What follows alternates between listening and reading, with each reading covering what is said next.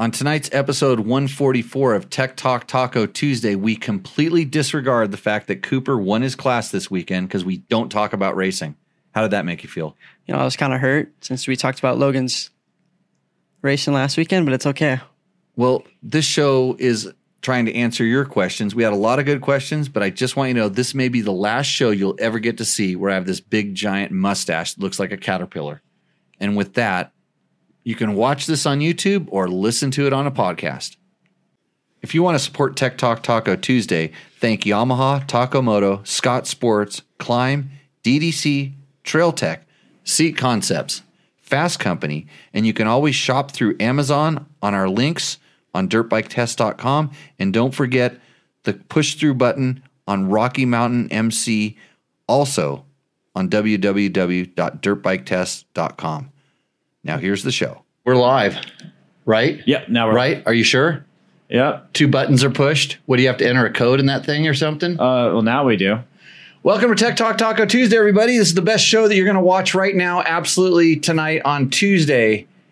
And I think we need to start calling it Tech Talk Tequila Tuesday um, because I didn't get any tacos. Nobody made me tacos, but I did do something else that was pretty cool. I rode probably 250 laps today, which is qu- quite a bit, really, for most people.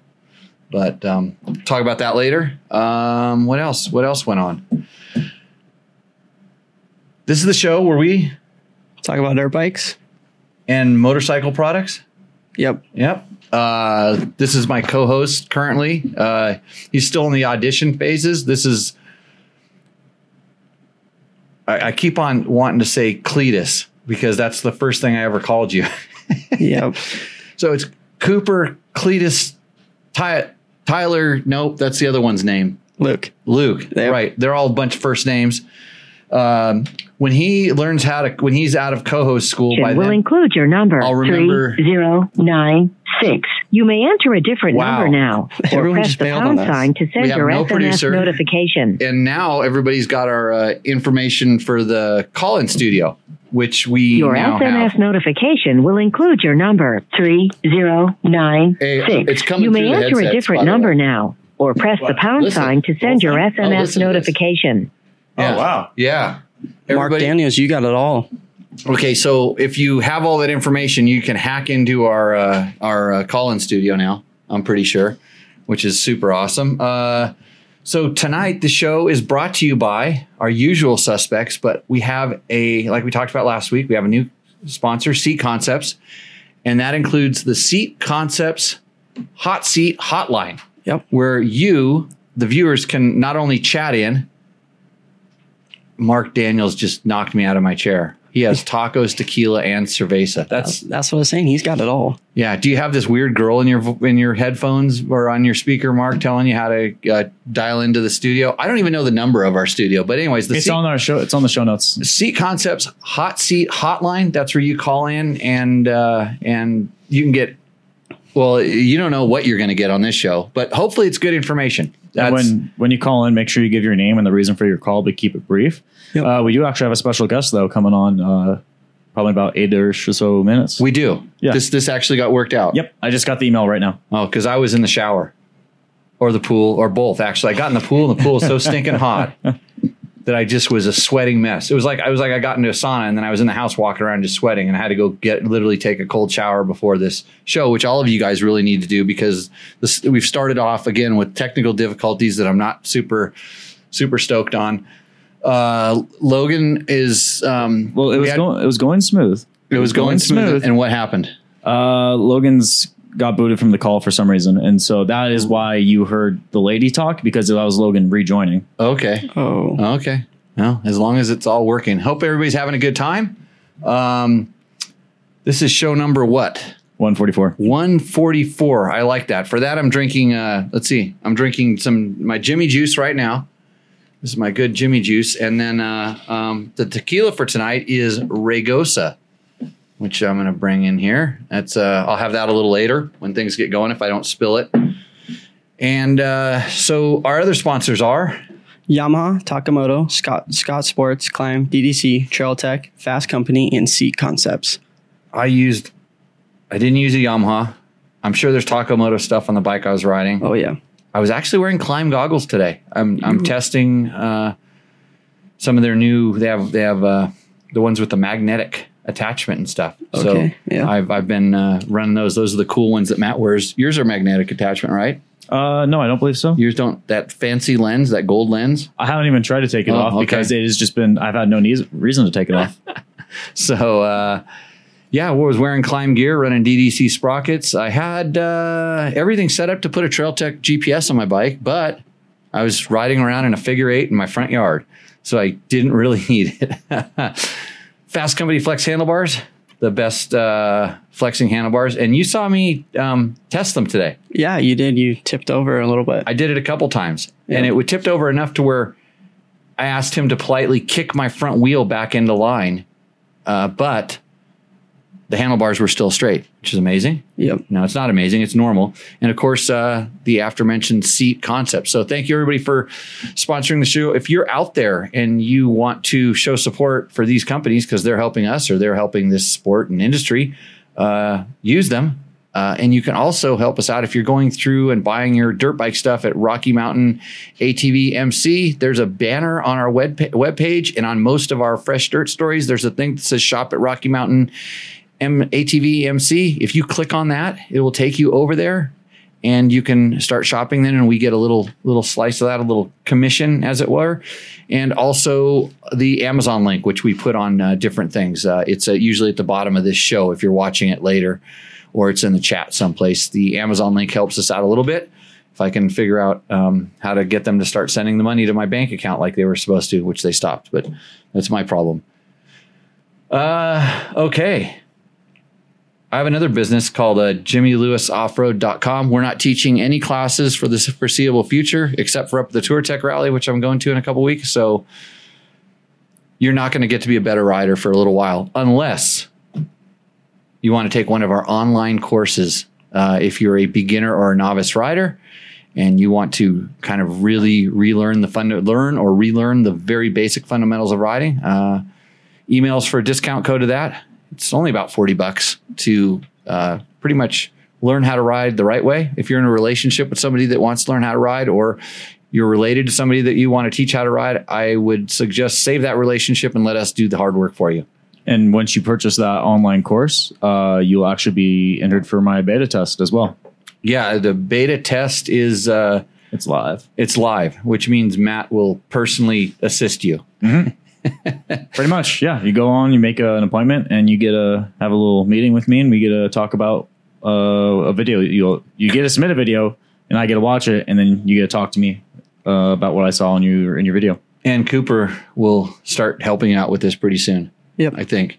Uh, yes, training is going to Training. start uh, pretty soon here. you're just in tons of training. You're out of school and your training has just begun. I was teaching how to make wet dirt today.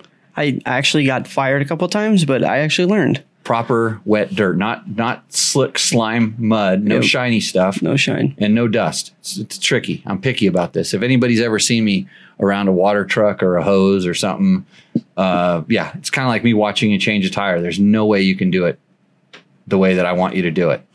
It's impossible. so, uh, okay, so we have um, lots of stuff to talk about tonight. I see we got lots of questions. Yeah, so lots there's of questions. lots of different ways you can uh, get us questions. You can email us.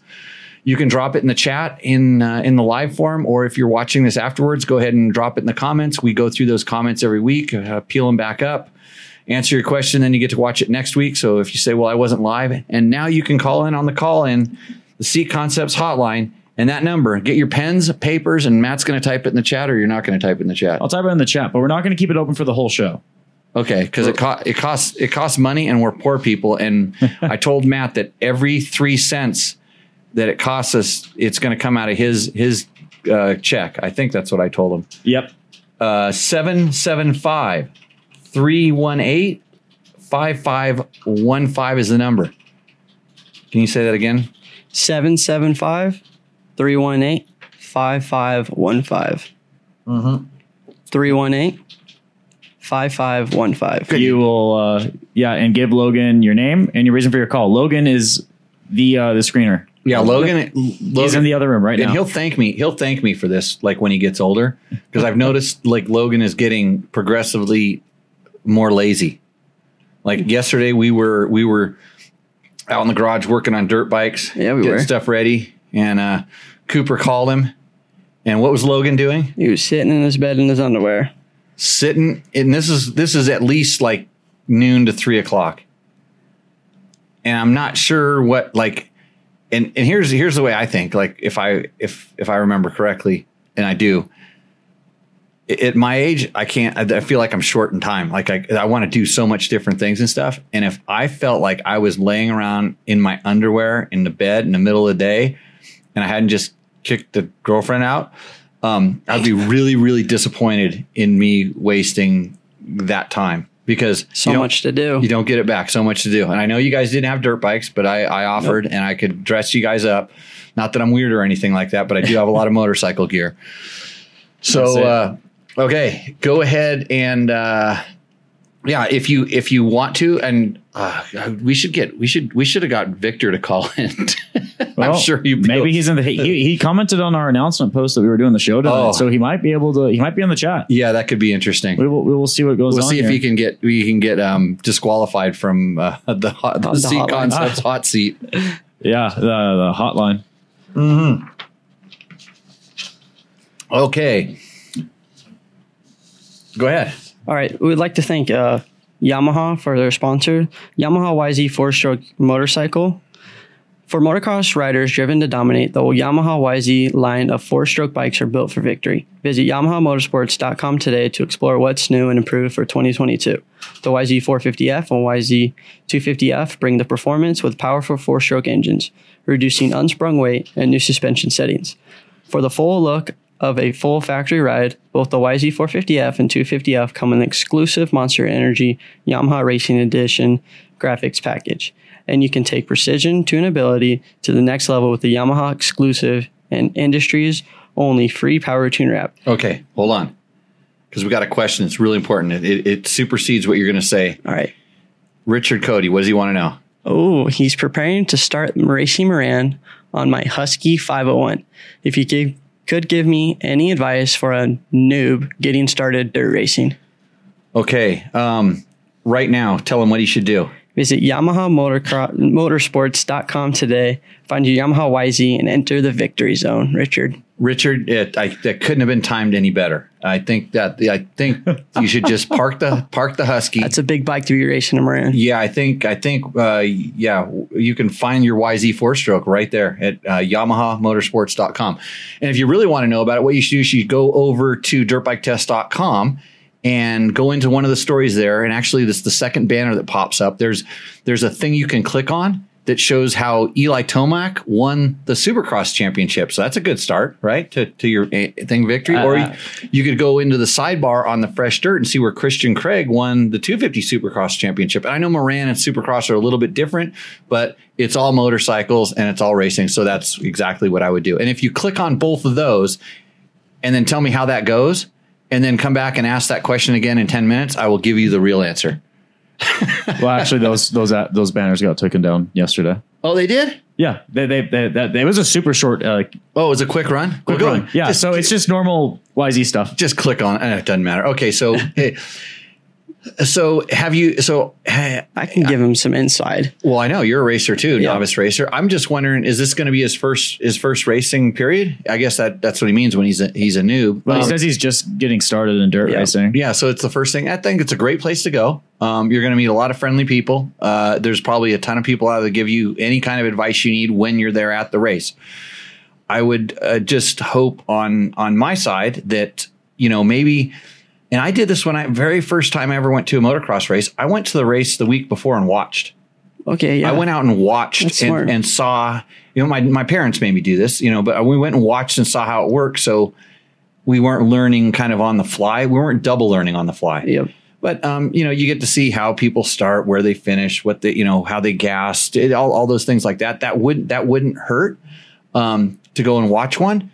Uh, and then and then I know that uh, most of the desert racing is is pretty uh, club heavy. You know, there's lots of different clubs that are out there. Yep. And and especially you know you might be going out by yourself or with a friend or whatever. But if you if you can find somebody in a club that you can kind of you know be a prospective member or ask them about it, they can help you. They can help you pit. You know, and then if something and really where you where you need them is when some if something goes wrong, when something goes wrong, uh, it's like a backup thing. But uh, you know, if your riding is on point, if you're comfortable with your riding, if your equipment it, it feels good to you, I think you're ready to go. What do you think, Cooper? Yeah, um, I would make sure most people, most of the novices I've been seeing recently, make sure you wear some sort of CamelBak water, something, because you know you're going through the desert, you're gonna get tired. Don't think you can just not have any water and make it to your pits. That's a good one. Yeah, you don't want to be cramping out there. So, uh, can I chime in with my vast racing experience of five Abs- desert races? Absolutely. Um, the best advice I ever got was from Crazy Nate. Actually, he told me, Get over the back and gas it. no, no, no. He, he told me the exact opposite. Just on the start, just let everyone go, Yep, and then just trail ride, and you will start picking people off Right, like you're with your really friends. quick. Nate told you this. He told me, yeah, just let people go No way. off the start, and then just trail ride because your it's your first race. Your goal should be to finish, and you build off of that. That's Go that's, for finishing. yeah. That that I I should have said that too. You know, uh, but you know, in order to to finish first, you must first finish. Yeah, You know, that's that's something that was that was often told to me. Yeah, and, I, and just don't don't be worried about results. Right. first one. my first race, you know, I came out of the corner just hightailing it and got out of my comfort zone and mistakes were made and regrets were made too. So make sure you just, you know, ride like you're with your friends. Right. A little trail ride. Yeah. Um, so Rich Dakota, aside from getting a, a YZ, um, you know, go go ride the Husky the first time, and then when you want to go to Victory Zone, uh, you know, YamahaMotorsports.com might help you out. Remember, they are a sponsor of this show, so that's why we throw that kind of stuff in. Uh, although, ask Trevor, I think that the YZ450FX is that type of bike of choice. We have a really awesome story on how he prepped it to That- finish, unfortunately, second overall at the uh, Glen Helen, 10 hours of Glen Helen. Oh man, That's a lot But- of riding. It's because he doesn't come and train with me. I think he was out there, if you would be out there doing your figure eights, he would go It- first. There's a lot more to it than that, but it, yeah, he he he he he's he pretends like he's busy all the time, but I think it's because Matt's always calling him, asking him how to do social media stuff. yep, pretty much. I'm looking to grow. Looking Yep. to grow. Um, yeah, and uh, they're night races, so that's that's that's another way to jump That's, right that into is it. pretty intimidating. Yeah. and that's what Trevor talks about prepping that Yamaha for is for the Glen Helen race, which was a night race also. So yeah, Richard, uh, thanks for joining in on the show and let us know how it goes.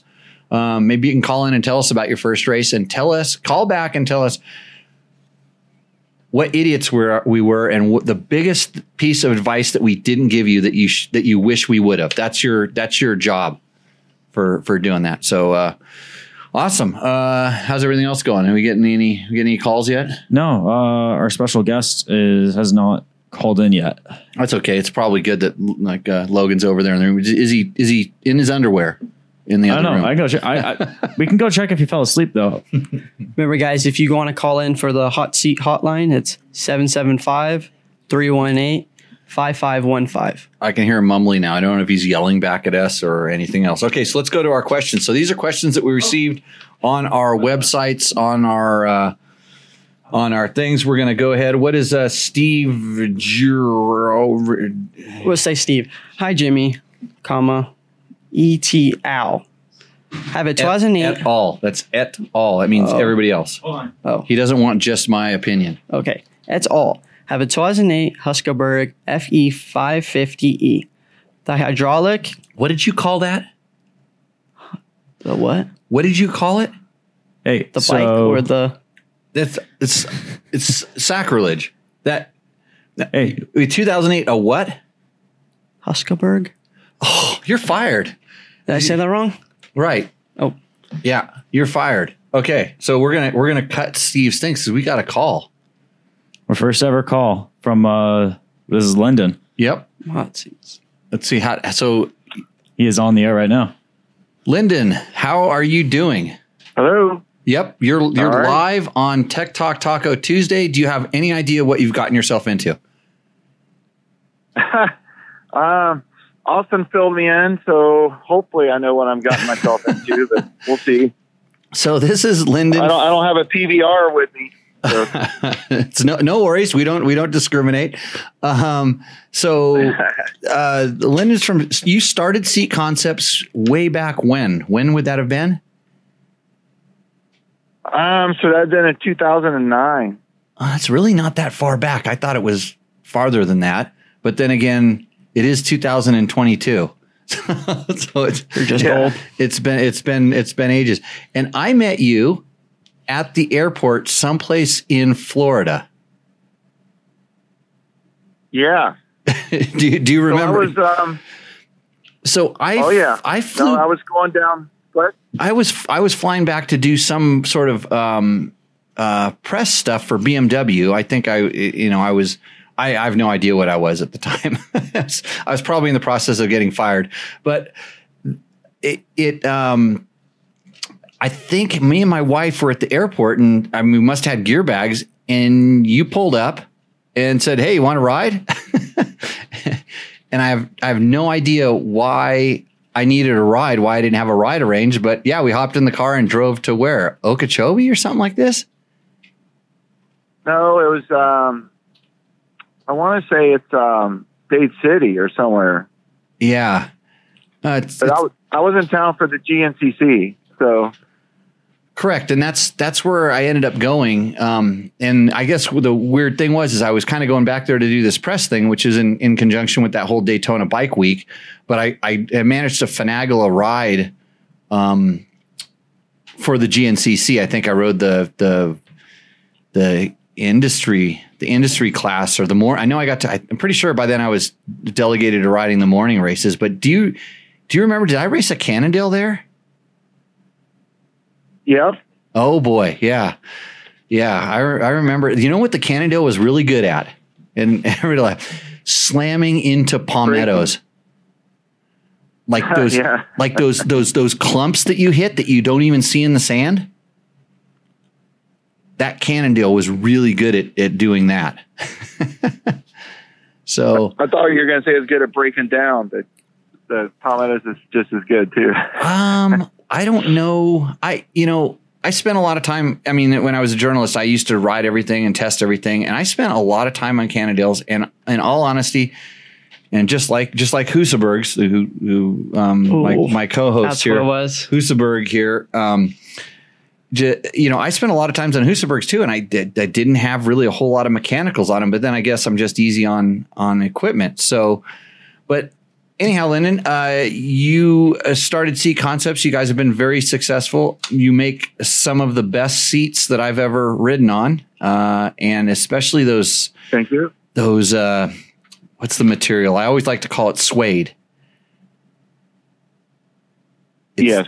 It's the it's the the ones that you make that are like the rally bike seats, which I still have a lot of bikes that I set up like um like rally bikes, and with that in combination with your foam and the shape of the foam, it's they're they're literally so good. And if if you're like a dual sport guy guy in you know wanting to do like longer distance riding on a you know a KTM or Husky or you know a bigger uh, bike that that seat shape is so awesome because of the way it's cut and then you add that suede to it it gives it just a certain amount of grip and it's just nice on your bottom I love the seats. They're so good. yeah you have well you're you're upset because your what your brother put yours on and Yeah, it's something somehow I got put on wrong and at the the bottom where the clip is got smashed and I was like, shoot. yeah, Yeah. he was he was all he was all bummed out but uh anyhow um so give us a little bit of history on on uh how that's i mean because you guys are doing real well Yes, sir. Um, well, we started. Um, so the Seat Concept side of the business started in 2009. But um, if you want to back up about five years before that, I got started making seats for vintage motocross bikes because I was I was really into restoring and racing vintage motor motocross bikes, and um, that was one of the first things that um, people needed. You know, you get a bike out of, out of the barn somewhere and it's all rat chewed, the seats destroyed. And, um, at the time, there was very, there just wasn't an option for, for the majority of the bikes. So I figured out how to make the seats, how to, how to make the, the molds. Cause when we make a seat, they're not a uh, glued together composition. So we use molds, and it's a liquid foam material that's injected into the mold, and it takes the shape of, in that case, the OEM seat. You know, Right. so, um, so we got started doing that, and 09 hit, and you know, our world just kind of, or 08 basically, somewhere around in there when that big, the, the great uh, recession hit, our world got turned upside down. So, I was trying to find something that I could make a seat for that would actually sell in enough numbers to make a real business out of it instead of, you know, just an excuse to go to, go to the vintage races and, and pedal a few seats, you know? And, um, so buddy of mine had a DR-Z400 and I said, Hey man, I bet I could make a good seat for that. So we started experimenting and we made a seat for him and he rode, he was riding it back and forth to work. And he goes, man, this thing is like, is like really good. And, uh, one thing led to another and we started peddling on, peddling them on a couple online web forums and one thing led to another. We sold a couple, a couple equaled 10, 10 equaled 20. And we go, man, we're on to something. So we started making molds for all kinds of bikes. And that's how Seat Concepts was born. And today I think we make seats for roughly about 250 different models of bikes. Um, we build and ship well over 3,000 units a, a month. And we went from my garage to 45 employees since 2009. So yeah, it's, it's just took, taken off like a rocket. Yeah, it's it's it's funny because I remember you know when I was testing all these different bikes, one of the biggest complaints that journalists always had about bikes was just horrible seats. And I don't I don't sit down a whole lot, I guess, and so I'm not really picky about like Right. that that part of the that part of the seat. But when when I started racing, especially on the rally bike, I started getting really picky about the seat because you're on the bike for so long and you're hanging on. And then that's sort of when I started doing my adventure riding and my dual sport riding a lot more.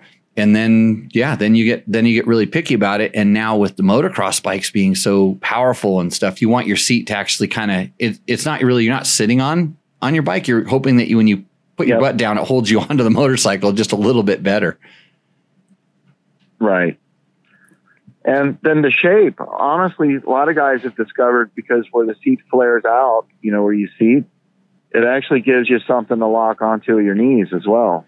You know, um, so a lot of guys have discovered that. And if you go to a GNCC now, half the field in a 10 o'clock race, all the old guys are running our seats, which is really cool.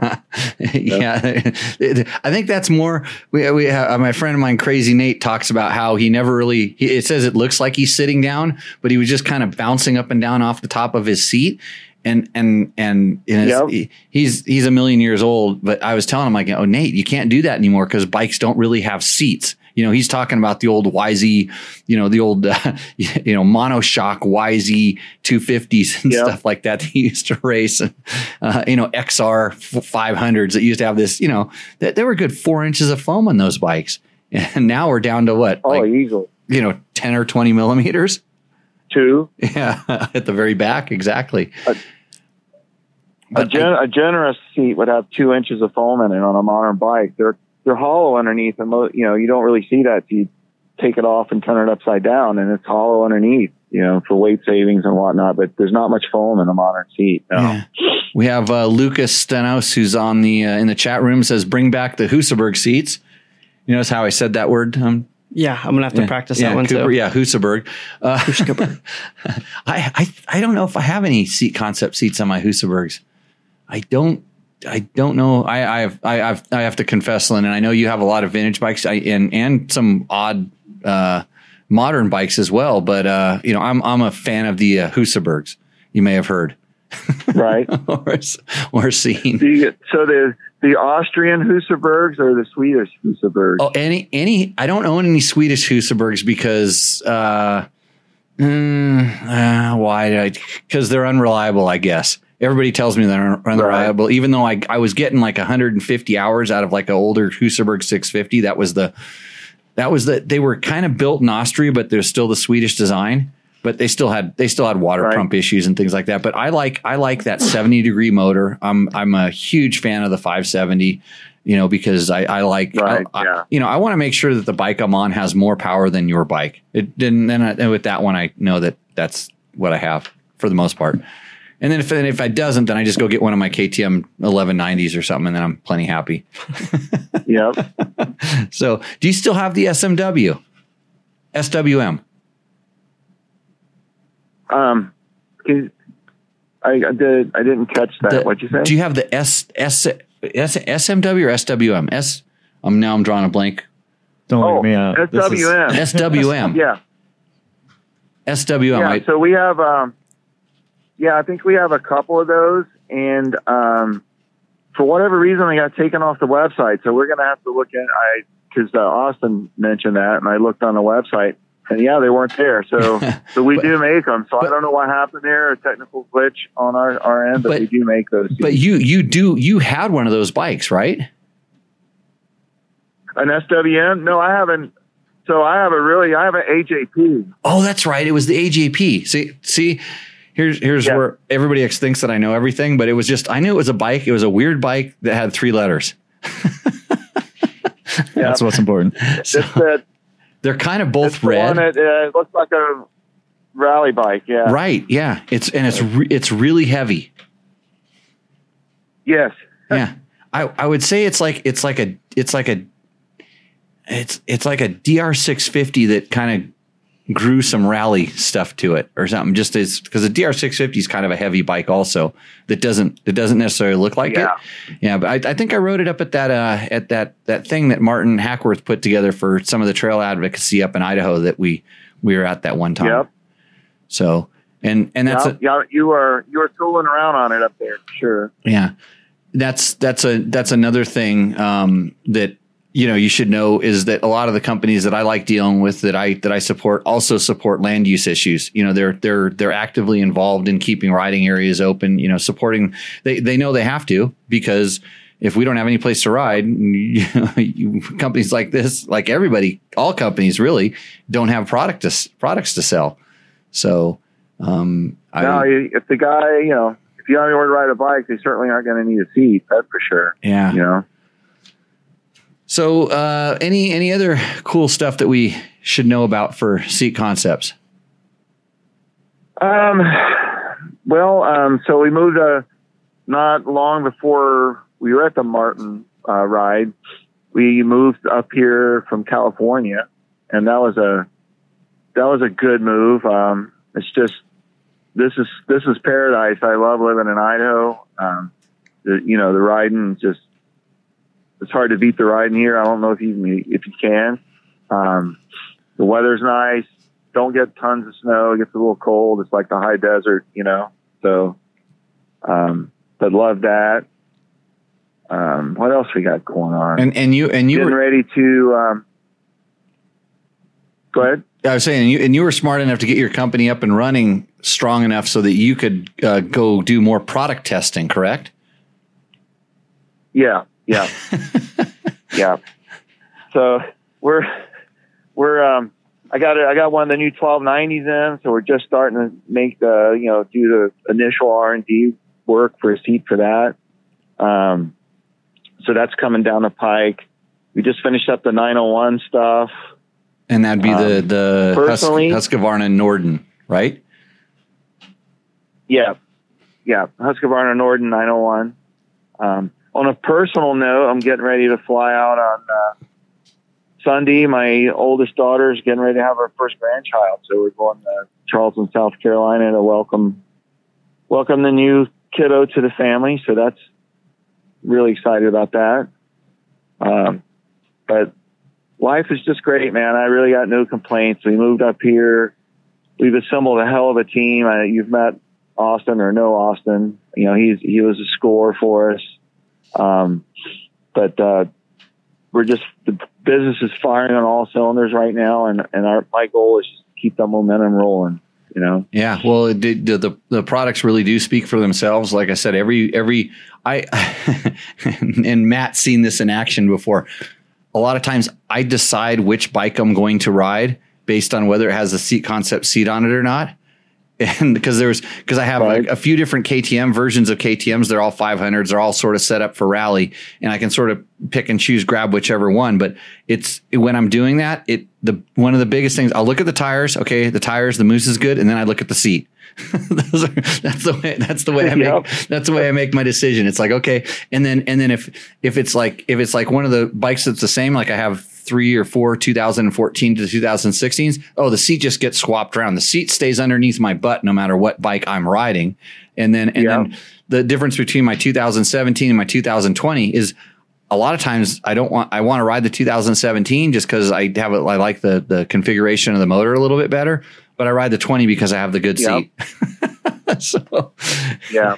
there's there's a Well, the, the the other the other thing too is once you get the seat broken in, man, it's like you know you don't want to. It's got to you know, it's it's broken in just for you. So now you don't want to you know you just always want to ride that same seat. You know? yeah. So- Yeah, and yeah, so Matt, you don't get to ever ride my uh, my bike, my seat concept seats. Well, because Matt let him borrow my 500 the last time we borrowed my 500, and Yeah. came back with a valve kind of missing and and lost a valve. Yeah, does does, Oh. Seat, does Seat Concepts offer uh, a seat that will fix the valves? for No. you that drops. No, you'll probably be so I need that. comfortable. You'll probably be so comfortable on your butt that you won't actually will even not pay attention to where you're going, and then the valve will fall out of the motor just like last time. oh yeah, I would have even gotten more. I would have even I would, More lost? I would I would have found another main road is, to take. this, is, this is a this is a very uh, a very long story, and it just gets more sad every time I tell it. But the bike's up and running. That's what I was riding today. I was I was breaking it in when I was doing those figure eights. oh, you want me to break it in more? No, it's fine. Break in or break down? I- Break I, forget- down. I think I'm getting these two confused. Yeah. So, but um, I'm I'm super stoked that you guys are on board uh, supporting us, and uh, so it's the Seat Concepts Hot Seat Hotline, and uh, you'll probably enjoy how I grill people if they don't have the right seat on their bike when they call on this hotline. Cool. So Cool. Yeah, I get it. Just um, you know, and if uh, anything we can help you guys with, you know, don't hesitate to call. Yeah, You know, well, it's they. I mean, you guys built in the re. The, I got kind of, I kind of, kind of got a little detached from you guys for a little while, and then um, one of your one of your previous marketing guys saw me do a demo at I think at Touratech Rally or something a few years back, and he said, "How come you don't ride? How come you don't?" Um, Run a different seat on that bike, and I didn't know who he was when he was asking me. I go, 'cause- well, I go because I never sit down. And I go, in, in reality, these seats on on for me, I go on the adventure bikes, and this you're gonna you're gonna make a Right. killing when you do that 1290 seat. Correct, by the way. I just I actually Okay. I've, I've never ridden a production one. I've, I I did I rode I rode a, a early one, early production one, and it was Right. because they're really working so hard to make the seat height low on those bikes. They're really they're they're they're really compromising a lot of things to have a low seat height because it's so important for what we call showroom bounce. You know, people want to put both of their feet on the ground. Right. But when I explained to your guy, I said, I said, yeah, I don't, I don't like because I feel like I'm sitting in a bucket on these adventure bikes, and I don't, you know, but I stand up all the time, so it's not a big deal. But when I sit down, I sit down so far, and the feet, foot pegs are so high. In other words, the seat's been cut down so low. And this is the one thing a lot of people don't understand when I explain it to them is like, you don't ride with your feet on the ground. That shouldn't be your most important consideration when you're talking about your seat. So I run a tall seat on my adventure bike Yeah. especially for when I'm really adventure touring. When I'm doing stupid stuff like doing demos, I'd almost prefer to have a lower seat because then I can, you know, do foot plants and hop over logs or, you know, Yeah. get my feet on the ground when I do something dumb, which I shouldn't be doing on an adventure bike anyways. But that he, he they they built me up a tall a tall ribbed uh, uh, KTM 10, 1090 seat, and I love that thing. I that thing has just been because it's super grippy.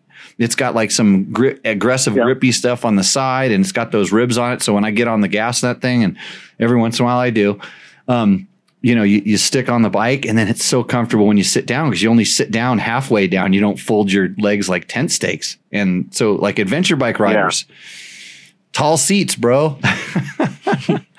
Yeah. Yeah, we call we call those the hard adventure seats, huh? and uh, we we sell a lot of those actually. Yeah, So- I, I think guys that you know that, that are really doing a lot of touring on the bikes are kind of catching on. They they start realizing that when they when their legs aren't so folded up, when they're you know sitting up just a little bit taller. It makes it easier to stand up when you need to go from sitting to standing. You can always get your butt off to the side a little bit and get that foot down when you come to a stop. And and if you're really doing adventure riding, which doesn't mean doing 22 stoplights between your house and going to Starbucks, it means you're going to ride the backcountry discovery route through Oregon or the backcountry discovery route through Washington. You know, it, it, then you're not doing stopping and starting. You're just sitting on your seat, just you know, passing miles, and then standing up when the riding gets technical. Yep. And that's where those things really, um, really, uh, really work good. So, um, uh, block San Felipe Bob uh, completely out of the whole thing. uh, Bob just made a comment that he he, he mentioned a competitor's uh, seat uh, company, We and uh, it. But he oh wait he says one of these days I'll give Seat Concept a try. So at you least we're no we'll let Bob stay now. Uh, so, but anyways, uh, thanks for uh, thanks for joining us. If you ever if you ever need us to uh, to tell some somebody about something new, look, get a hold of us. Tell us about your adventures. And you're Okay. still you still go out and race some GNCCs every once in a while. Yes. Yeah, so I was um I went down to Florida and I I'm originally from Florida. So um that's kind of the tie-in why you saw me down there, but uh I went down and raced the Florida Trail Riders Hare Scramble series all winter. They they do it in the winter in Florida for obvious reasons. But uh so I, I raced every one of the events and um, I haven't been racing in years and years, and I was riding 50A, and I, I I finally got up to got a second place in one of the races. I, I didn't get a win yet, so that's my goal for next season. Um, but uh, I had a lot of fun with that, and I'm gonna I'm gonna go to some GNCCs after their summer break, and just get tuned up and warmed up for the Florida series. Yeah. but uh, Like I I'm tell having you, a lot of fun with that. Oh, I forgot one thing I was going to tell you. So we're going to, and we'll we'll keep you guys in the loop on this. But you know, the KTM rally is going to be right up the road from our shop this year. allegedly, A yeah. A couple hours up, up allegedly, yeah. And uh, so if and when that happens, we're hoping to you know do some shop tours and that kind of stuff. So I'm sure uh, a lot of your listeners, you know, if they're going to come to the KTM rally, we we welcome them to come by the shop and Oh, that'd be show cool. them how everything's Hey, made. maybe we It's can- really cool. Maybe you we can do a Tech Talk Taco Tuesday episode live Yeah. from there. That would be dope. I'm down Oh, for a remote Oh, yeah. show. Can can Logan sit around there in his Yeah. underwear? This is the, the question. Can my call screener just sit and wearing his underwear? well, we, we can put him on a nice seat. to- yeah, I'll have to run up HR and see what they say. we might be able to work something out. So cool. Okay, Lyndon. Hey, thanks a bunch for being our first ever caller on the Seat Concepts Hot Seat Hotline. And uh, I'm sure we will run into you out in the trail. But hey, don't get discouraged by getting second place in the 50 class in Florida because those dudes haul ass. That's A too. So Yeah. Yeah. And, and and like riding in Florida Yeah. sand is a whole special treat in itself. And and uh, uh, they they're gnarly. Those guys, I mean, they they they they don't know what a hill is to save them from themselves. Like a hill is a freeway overpass, and it's usually paved. And you just go over it to get from one from over the railroad tracks or something like this, or over some gully or ravine with water in it. But man, do they go fast through sand hoops? Really fast. so, okay, well, No, uh, they, yep. Go ahead. uh, I was just going to say they uh, a lot of, I know a couple of the guys and they ride it. You know, they live on acreage and they're able to ride all the time. And you know, it's cold up here in Idaho, so I was coming from not riding, but since the last race, and then you know, it's it's tough. But I, you know, I'm not making excuses. But I'm gonna I'm gonna I'm gonna get them next year for sure. Cool. They they don't know what's gonna hit them. So Right on. Okay, well, we will uh, talk to you soon, and uh, thanks for calling in. Okay, Brian, you guys have a good one, and we appreciate the the opportunity. Okay, We'll, cool. We'll talk to you soon. See ya. Bye bye. Okay, so you were going to get back to uh, to the to Steve's thing. Can you can you try this? You're going to get a second try. Oh, what And if I remem- say I forgot already? You cannot forget Huskaberg. Huskaberg. wow, that's almost as good Where's as the Washugala. Where's the K Oh come God. from? Well, Washugala. I was and trying to remember what you said and not just Husaberg, read it. Husaberg, Husaberg. Get the bell and just start ringing it. Husaberg. Husaberg. Okay. I good. saw I was close. The- so, hi, Jimmy and all. Have you 2008 Huskaberg FE? Did I say it wrong again? Are you sure the head hit made you smarter? Yeah. Ah, yes. All right. Well, he's got a FE 550E, a hydraulic Magura clutch doesn't feel like it fully disengages with the lever at all the way in. Even with adjustment dial fully in, is there any further adjustments at the slave cylinder? Might the system simply need to be bled? There is always clutch drag, and finding neutral is a pig, as per usual on most bikes. Great show, by the way. Husaberg. Okay. Husaberg. So um, it sounds like something is is missing in there. Uh, like it, it if and if the adjustment on the slave cylinder. So on on the master cylinder, so the sl- master cylinder's up on the top and the slave cylinder's down on the bottom. And there's really not an adjustment down there that I know of.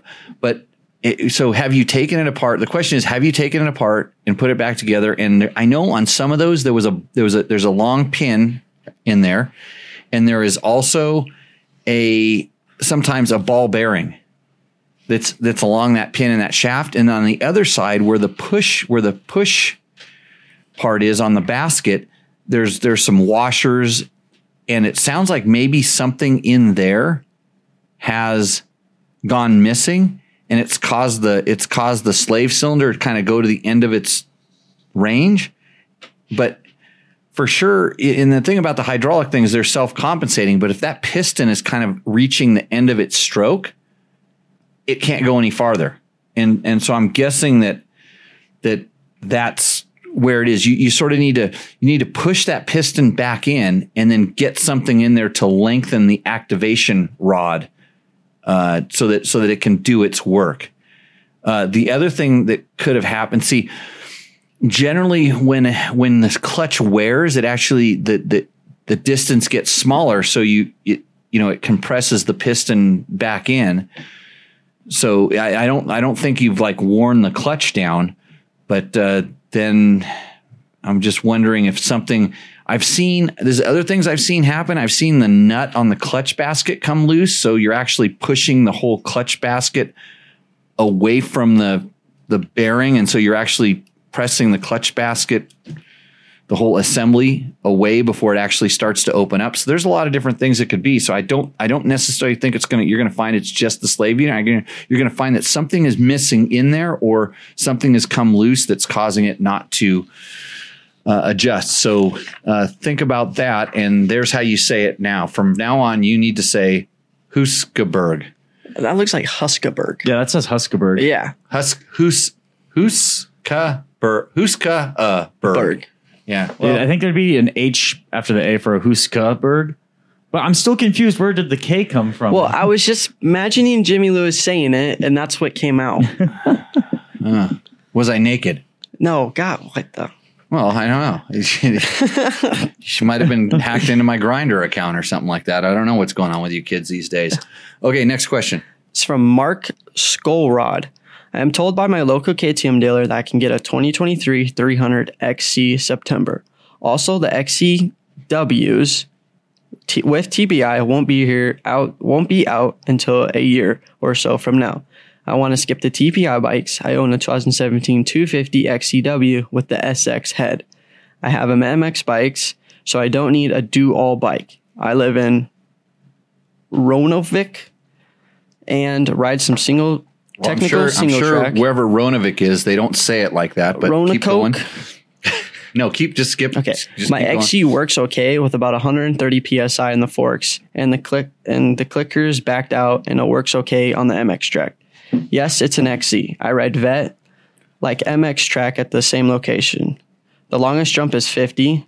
The older W 2014 350 in 2018 or 19 300 TPI I rode were great in the technical single track, but confidence confidence deflating on the MX track. If the 2023 W will have a similar feel on the track, I think I'll stick with the XC. Any thoughts on waiting for a W instead of the XC? So, so Mark, it's really simple. You you kind of you kind of spill this out. You say you have a motocross bike. Yeah. So if if you want a trail bike, get XCW.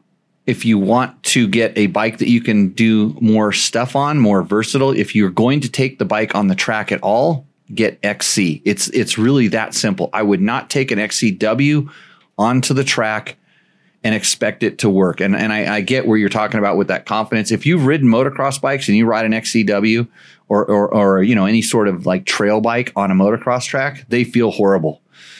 And just like a motocross bike feels horrible out on the trails, if you've ever ridden a trail bike.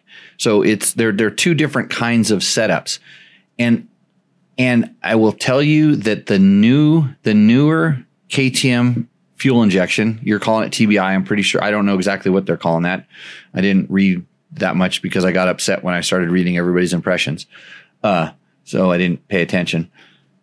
The the newer system provides a lot more bark or motocross style power delivery, which complements what you're going to be doing with that bike. So for sure, um, make sure that you decide what you're going to do with it. If you're just going to keep it exclusively as a trail bike, because you have a motocross bike, I would have no problem with going with XCW. If you're going to want a multifaceted bike, go with a newer bike, mostly for the suspension. But I think you'll be impressed with the way that the power delivery is.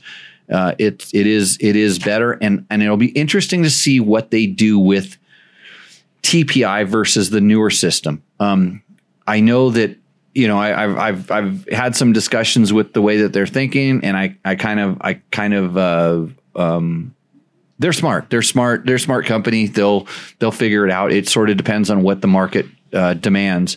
As far as some there's some other stuff that goes into a lot of that, but I I think that.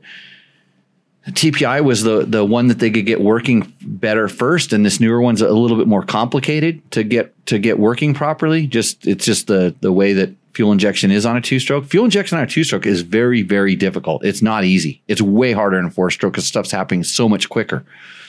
And uh, so this is uh, this is where we're at. And when you want really snappy throttle response, that's when things get really complicated. It's really easy to make things run like a diesel, which is really good for trail riding.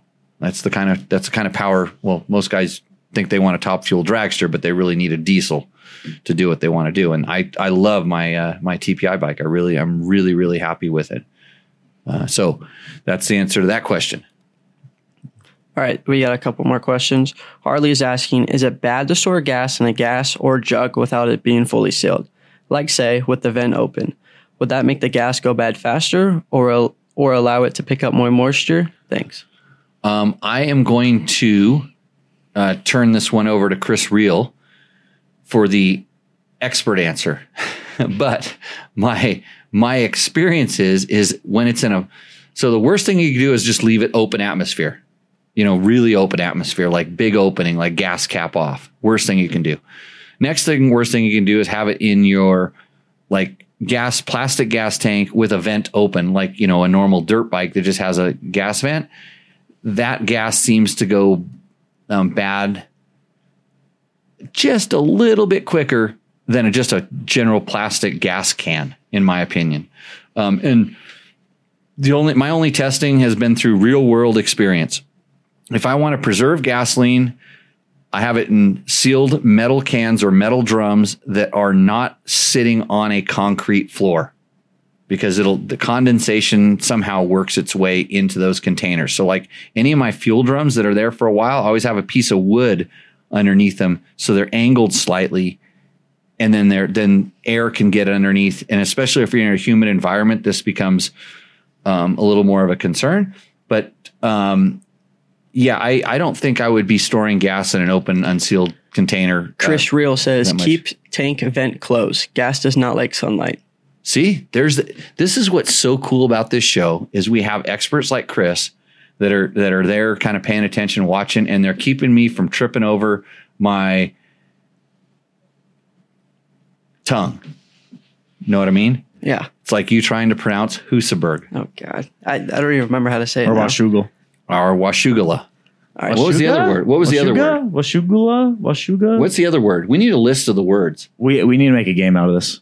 Yeah. There, there there's a few. There's a few. You know what? That's it. That's what we'll do. We'll get we'll get a couple new words every episode and we'll have you say them. Can keep them like four letters. No, no, we're gonna go with like there'll be motorcycle related words. Okay. and and we'll we'll put them in there and we'll have you pronounce them. I'm gonna start you, you think you think we only pick on Logan? in his in in the other room in his underwear, sitting on the couch. Do you think he's listening to us? No, he's he's on what what do you guys do? Chitter chat or something like that? Snapchat. Snapchat, right? Okay. How many? So how many of his of his how many of his uh his sister's friends are his girlfriends? Uh, that's beyond me. Are are you fishing from that same pond? Nope. Are you guys competing? Nope. Okay, just checking. Chris Real says if you smell gasoline vapors in your garage, that is horsepower leaking. That's right, leaving. That is correct. I totally agree with that too. Every time I open up my shipping container, you know, with the bikes in there, you, f- Oh. you smell all that horsepower coming out. I always want to. I, I'm scared. Uh, like I'm glad no one smokes by there because I have a feeling we'd have uh, a bit of an explosion if someone just Yeah, it just shows match how there. it just shows, shows how those things are sealed up. But that's why we have to pull them out Mm-hmm. every you know every month or two and start them all up and run them and Yeah. then fill the gas tanks back up. Yeah. Yeah. So thank you, Chris. Uh, so, anyways, if you uh, oh George wants to call. Yeah, he wants to call in. Well, did somebody tell? Did, so, do you have to use the chat to ask if you can call and then call No, in? just go ahead and call in. Just go ahead and call in. yeah, 775-318-5515. You, you know why? You know why he wants to call in. I know the exact reason why he wants to call in. He's like, "Hey Jimmy, what are you drinking?" yeah. So, uh, anyways, Ragosa tonight. It, this is uh, this is stuff I uh, imported back from my trip down to to Baja. So, next question. It's from Chris Brumel. Hi, I've been shopping for a red, white, or orange 302 stroke to save my 2007 450 EXC from the abuse of technical stuff, rocks, single track around Southern California and beyond.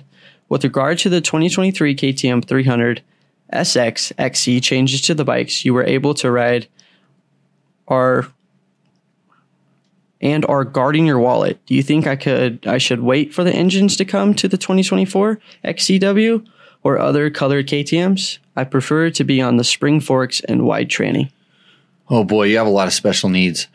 It sounds like he likes the colors. No, no. I mean, uh, and but that's the thing. I mean, Big John uh, out here, John Perkins, um, he wanted he wanted a certain variety. He wanted a linkage, and he wanted a certain fork, and and it, he had to wait for this certain and the only certain husky, and the only way he could get it was the Rockstar edition. So I, I understand that the thing you're going through there. Um, if you are looking for a trail bike, I don't think that the new motor is that important. Like if you're if you're looking for trail bike, if you're looking for uh, a bike with a more aggressive power delivery, then wait for the new. It's not really a new motor; it's new fuel injection. Um, it, it's a, it's a new cylinder because there's no there's no ports on the transfer ports. It's all in the one boost port in the back, but um, and then it's an electric power valve, which is also part of the equation.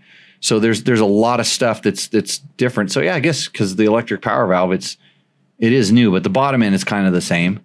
Uh, so if it, it really depends, and I I don't really for trail riding I don't really have any problems with the way the current the current bike works, and yeah, I don't. And but I, I guarantee you that if they if they switch if they switch over to that electric power valve, it's going to make the motor so much more versatile. But remember, they're going to deliver it to you. If KTM continues on their ways, they're going to deliver it to you one or two ways. You're going to get like two positions on a switch. And then in order to alter that, and and God only knows how the aftermarket is going to respond and start playing to with that power valve adjustment. Because that's a huge, huge you can do so much with an electronic power valve. But for the aftermarket to understand it, and and I keep saying this, that I still have a hard time finding an aftermarket tuned ECU that works as good in rideability and drivability as the stock ones on most bikes. Um, oh, sure, they all make more horsepower, but they're not as usable, especially where I like to ride them. And I don't like to take it out of my driveway and go out in the street and turn it wide open and go, oh, yeah, I got a whole bunch of power. I actually go out in the trail and use it. And you, did you hear my, did you hear my bike popping? The, the, those couple pops I got when I was doing figure eights today? I did, yeah. You know how pissed off I am about that? I do not tell me. I'm pissed. yeah. Do you I'm- find out where those oil is leaking from? No, no, it's it's I yeah, I know where it's leaking. It's from it's leaking because I actually I actually pulled the valve cover off. I started and ran it for a little while, and then I went and checked all the valves and stuff. and I know I didn't get the the breather hose on the back of the the valve cover Oh, okay. on there, so I'm, I'm I know where that's coming from. But so when I so what happened is I think that the the I have a piggyback tuner on that, um, a fuel tuner on that, and that's why you heard that popping because the other day I made an adjustment to it because just by ear I Yeah. made an adjustment, and so I went from my standard setting to what my ear told me to do, and that's Yeah. I screwed it up. You going back to standard then? My ear and the dynos suck. My butt really tells me what's going on, and my butt didn't like what was happening today. I'm sure that line gets uh, is pretty popular on Grindr.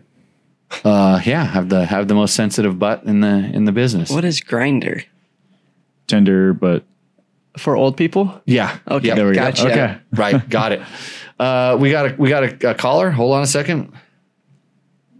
You gonna bring him in? Yeah, bringing him in right now.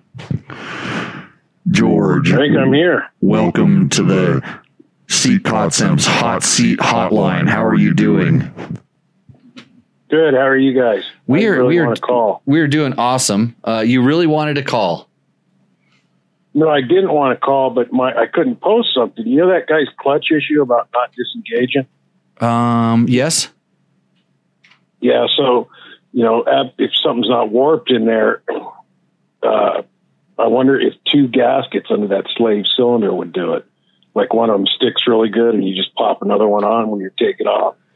You know, it would shim that thing out just a little bit. But but you don't you don't want to shim it out because it's pushing. It's no, I no, I'm saying that's a problem. Maybe it, somebody put an extra. oh maybe somebody has an extra gasket on there. That's and- and that's shimmed it out that's a possibility I know those things can stick really good to one side.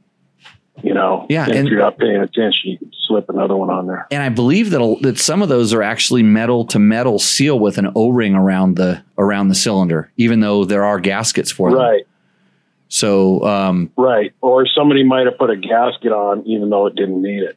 You know, correct. Rep. it had the O ring. That's a that's a good thing. So so you couldn't post because are you in Facebook jail? Well, that's what I wondered, and then I uh, I opened a new browser and you know got back on did- your show, and that's when I put. I thought, well, let me see what can I put up test. You know, I said, can I call in? And it actually took. So I really didn't want to call in. you really didn't want to call in. Well, it's it's okay. You're But costing now that I know that it costs you money, you're costing Matt all night on you're that. costing Matt three cents a minute. Yeah, time is money here, George. Yeah, time is money. Three cents a minute. Well, You're co- co- we're, we're at six. We're at six cents right now. yeah, on your, Hey, I don't, I don't, know- I don't know if you worked out the gift thing on there where you made it easy, oh the gift. gift in the lessons. But can you hear me still? Oh yeah, Yeah. we can hear you. Yeah. So anyway, what I did the other day to a friend, he's got a couple young kids. I just tapped him on the shoulder, handed him two twenties, and I texted him the link to where he could go in and set up a login.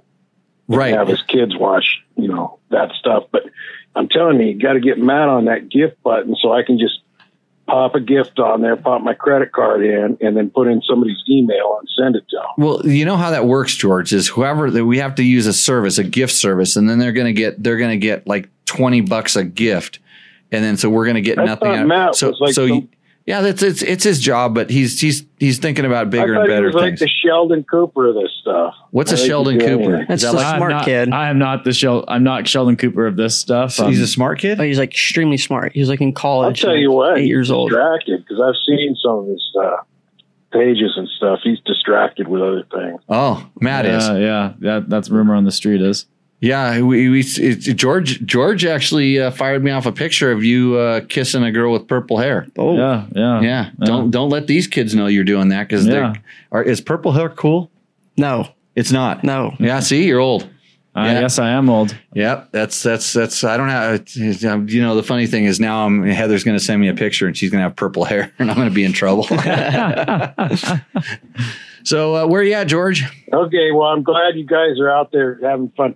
I am up in Montana conducting a motorcycle test experiment. Okay. because you know I, I use those lock and load uh, bike holders in the back of my fifth wheel, where you basically you go in there and compress the suspension down via the foot pegs to hold the bike in place. Yep. Those are dope. You familiar with that? Uh huh. And neither one of my bikes have been let out of that compression jail since I've got here. I'm looking through the back of my toy hauler right now. So what's that been? Six weeks or a month or you know more? Oh, 'cause we had that because because we had we had a spring expert tell us that that would not cause any problems whatsoever. Yeah. So I'm going to leave them like that and see if I notice anything. Although I wouldn't notice anything either. Right. Well, we'll just bring it over here and we'll park it next to mine because they're the same bikes as mine. At least the 300s are the kind of the same, and we'll see if it's you'll see if it's like I shrunk, kind of like you. Well, I hope it feels the same, but it's lower to the ground. That would be great for me. Well, then you can get a taller seat concept seat since you're on the seat concepts hot seat go. hotline. There we go. How do you like how I did that? There you go. so, Which uh, we will be shutting Cool. down the hotline after this call. right on. Uh, yeah. So uh, that's Okay. thanks for being our second caller ever, George. Um, and we will. Uh, I, yeah, I will try and shoot over there to see a Touratech rally because that's not real far from where I'm at. Hey, um, if you if you if you we'll can if you want to swing if you want to swing over to uh, you know uh, the other side of Wyoming slash uh, South Dakota, I have a whole bunch of meat. I have a half of a cow that's sitting over there that I I could use to get delivered. Maybe we can coordinate something. And I'm going to be in North Dakota next week.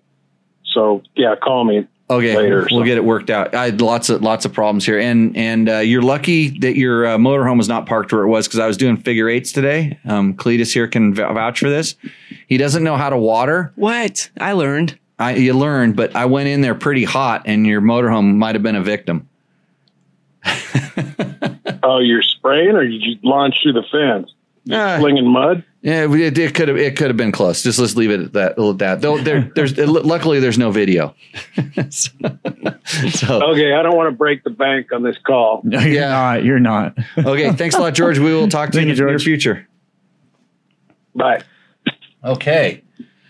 So it's time for our, our, our nightly break where I go figure out what product we're going to tell you about that we were testing. We get ready to do Roost or Endo, and then we will try to get to the rest of the calls. Uh, Or que- yeah, but the Yeah. good thing is Richard Cody is is now. This is how influential There we, we are. go. yeah. Yep. So he's asking for desert racing. I'd much better off with something like a YZ450X versus a WR450F, or really any of the MX adjacent cross country bikes with the five speeds versus a six speed cross country bike. So so this is uh this is actually um a really good question. So for desert racing, a wide ratio transmission is a huge benefit, especially when the desert races have a, a wide variety of speeds. In other words, really high speeds and then maybe some really technical sections. The good thing about the YZ450 FX for sure is that it, it does have a five speed transmission, but is the best of the the we'll call them semi wide ratio five speed transmissions. It goes plenty fast in fifth and it goes plenty slow in first. This is what makes that bike really good.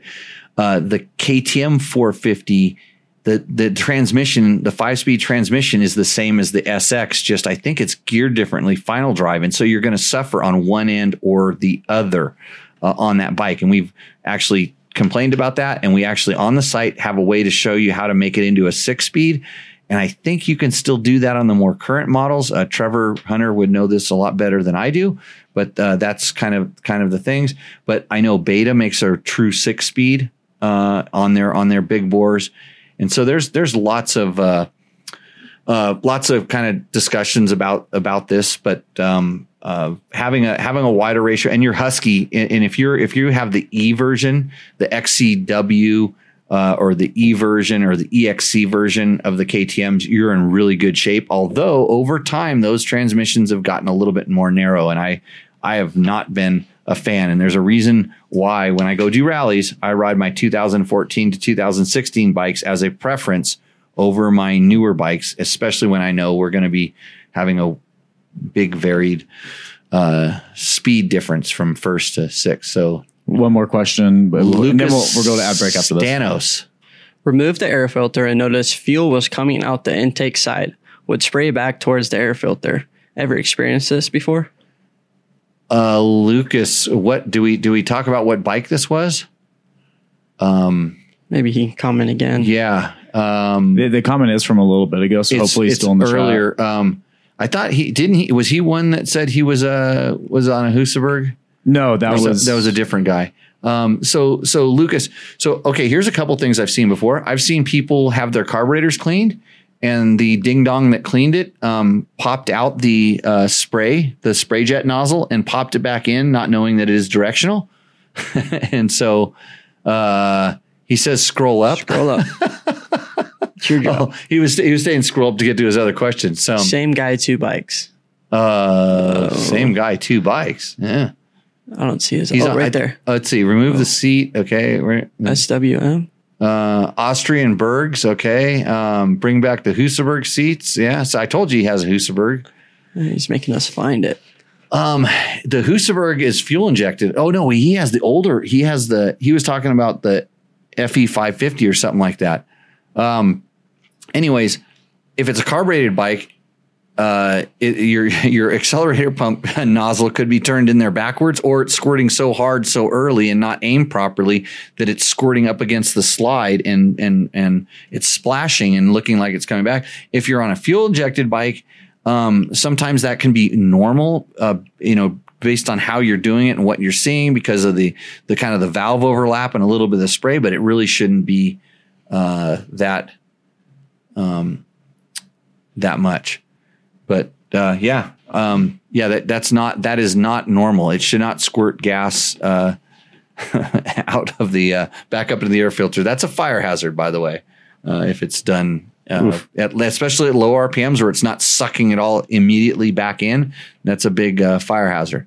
So, okay, with that, we're going to go ahead and take a, couple minute break. Hey, watch our commercials, uh, enjoy our sponsors, and the sponsors would be Yamaha, Taco Moto, Fasst Company, Flex Handlebars, Scott Sports, Klim, DDC, Trail Tech, and Seat Concepts. Of course, always click through our Amazon links and our Rocky Mountain MC links, and we will see you on the other side of this commercial. Have you've ever seen any one of my bikes? They all have flex handlebars on them. What are those, Jimmy? Well, Fasst Company, that's www.fasstco.com, makes the flex handlebar, and it's essentially suspension built into your handlebars. They make bad forks good. They absorb impacts like you wouldn't believe, and they're really tough.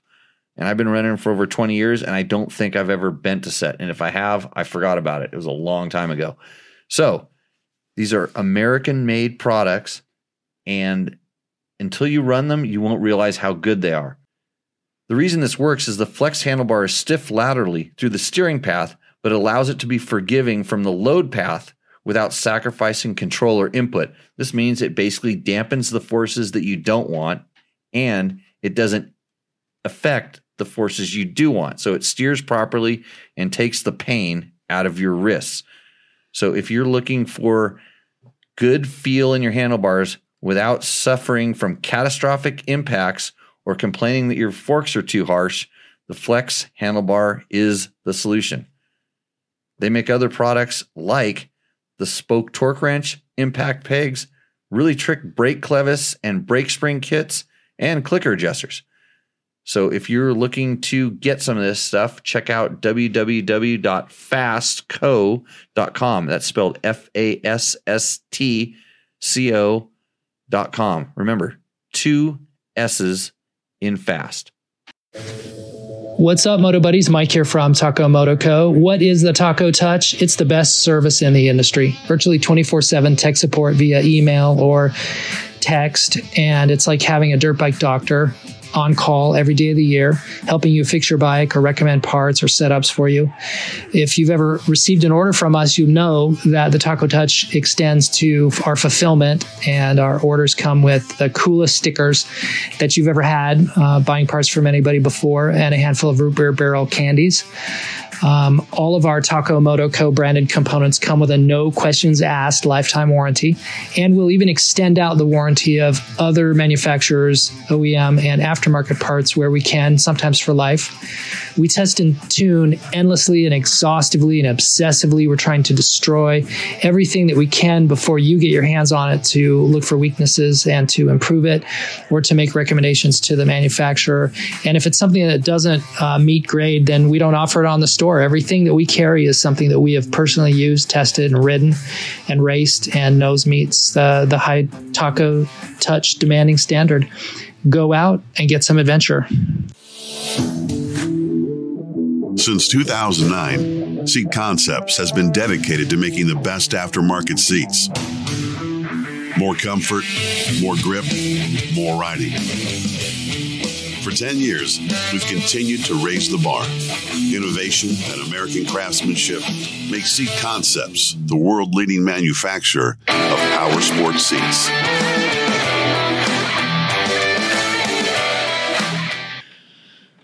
And we're back, right? Yeah, you're back. You push the buttons. I pushed the buttons. We're back. Logan's back, sitting here watching us. You want to join us, Logan? You want to come over and you know sit sit next to us and be on the show?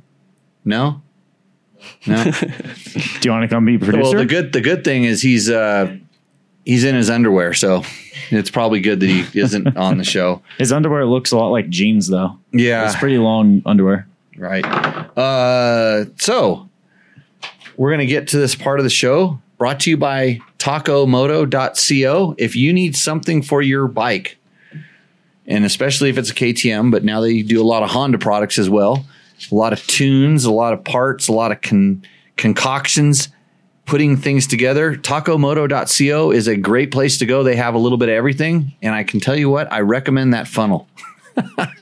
I'm a big fan of the big fan of the funnel. And if you're trying to build up a proper trail pack, especially for a KTM, a fuel injected KTM, and you want to have the ability to check your um, to transfer fuel, uh, they make some cool stuff. They have some of the um, capacitor things. If your battery goes bad, to be able to restart. Uh, there is a lot of cool stuff there. You can go to tacomoto.co, check their website. Lots of cool stuff, and they are bringing you Roost or Endo. And this is the segment where what do we do? We rate dirt bikes B rate dirt bikes. Okay. or just see how cool they are. See how cool they are. Yeah. So the way it works is you send us a picture of your bike. I want to know the make, model, and year because I, I can't guess everything. And then we will uh, discuss the modifications, the, the things you've done to it. And at the end of it, we usually, what do we go through? Five or so of them? Five a show? Five a show. Five. We go through five a show. Um, We do have quite a queue lined up, but please submit your bike and it will get featured. Uh, Right. They don't. They in, unless in, unless you bribe me, they don't go right to the front of the line. right. And uh, by bribe me, I mean um, I think the the best way to bribe me is that now there's something on the Facebook or something where you can you can push a button. It looks like a dollar sign. Just make sure it goes to me. right. Right. Right. Or just book me on Grindr. Uh, however you do it. Um, so it's like OnlyFans, right, Matt? Oh no! I'm not- OnlyFans. You. I'm not there yet. Dude, you don't dude. have my page built. Oof. I do not have your page built because I do not want to scar the rest of the world. Thank you, I Matt. am doing the world a service. Right. Okay, Logan. When the when the when the m- number one won't do it, number two you get to do it. Okay. So uh, so we can maybe work you get you up to the front of the thing, but this is where you send us a picture of your bike. I, I tend to get a little picky about the pictures, um, and I, am looking at the pictures right now, and I see some nice pictures, but. Shoot us a nice picture of your bike so we can look at it, analyze it, talk about it, and uh, you know it, it provokes some interesting discussions. We are getting straight away starting with who? Colin Knightley. Colin Knightley. He's goes. colon or colon? Oh yeah. A colon is a part of your body. Okay, so Colin. Right. Okay. Colon. Mirror, mirror on the on the hill. Practice, practice, improve your skill. It's a 2015 Huska 501s. I didn't know you were such a poet. That was all him. I just had to read it. FMF slip on, Bilus flash ECU, fork springs, and a Dale Sogio Rake it. Did I say that right? A Del, uh, oh, a Del Saggio Saggio. Ray kit. I don't know that Ray is the right word for that, but uh, there's a kit for the for the uh, suspension. It's got typical protection parts, SC seat, LED bulb, grip heaters, sometimes a Cherubies 4.1 gallon tank. A Cherubies. That's good. Swap over to Supermoto. Wrap nine wheels, bearings, rotor, and caliber. Burmo. Bur- Bergamo. Oh my God. SMR Frontmaster. Warp. Brimo. Brimo. Warp nine. Warp nine. What'd you say? Wrap. Where? What'd you call? What'd you call that? What'd you say? I think you said wrap. Oh, Warp 9. Yeah. Warp, Warp nine. 9 wheels. Is that Okay, this is supermoto? this is a full winner on the on the picture. By the way, that put that picture back. that up. look yeah that that's looks dope. that's a that's a nice picture. Well, that's why he said mirror mirror. So a plus on the picture, bro. That's a that's that's good. Um, he he gave us make, model, and year, Yep. which is really good. But look what kind of seat he's got. Seat concepts. He's got a Seat Concept seat. That's- Supermoto. That's good. Possibilities. I'm not seeing this right now, and I'm just going to pretend I didn't hear that. Okay. I saw it on the. I, I heard it could go to a supermoto bike, but Yeah. It's a it's a nice bike. I think he's got it set up pretty good. Um, I think he's got a lot of the things. He's got all the things that most people have on it. He's out riding it. Look at that. That's an I I, I like that photo. that photo is really nice. This roost, this just straight up, it's a good roost. So we'll make sure we get it up there on the roost side of the board. Uh, a pen, It's Let's- okay. We'll figure it out. yeah, Damn. just we'll just stick them up there like that for right now. That way they stand stand out. We had Logan this week. One of your chores was to fix up the rooster endo board. It looks nice. Yep. Uh, next, This is from Robert. Close up on Z plate.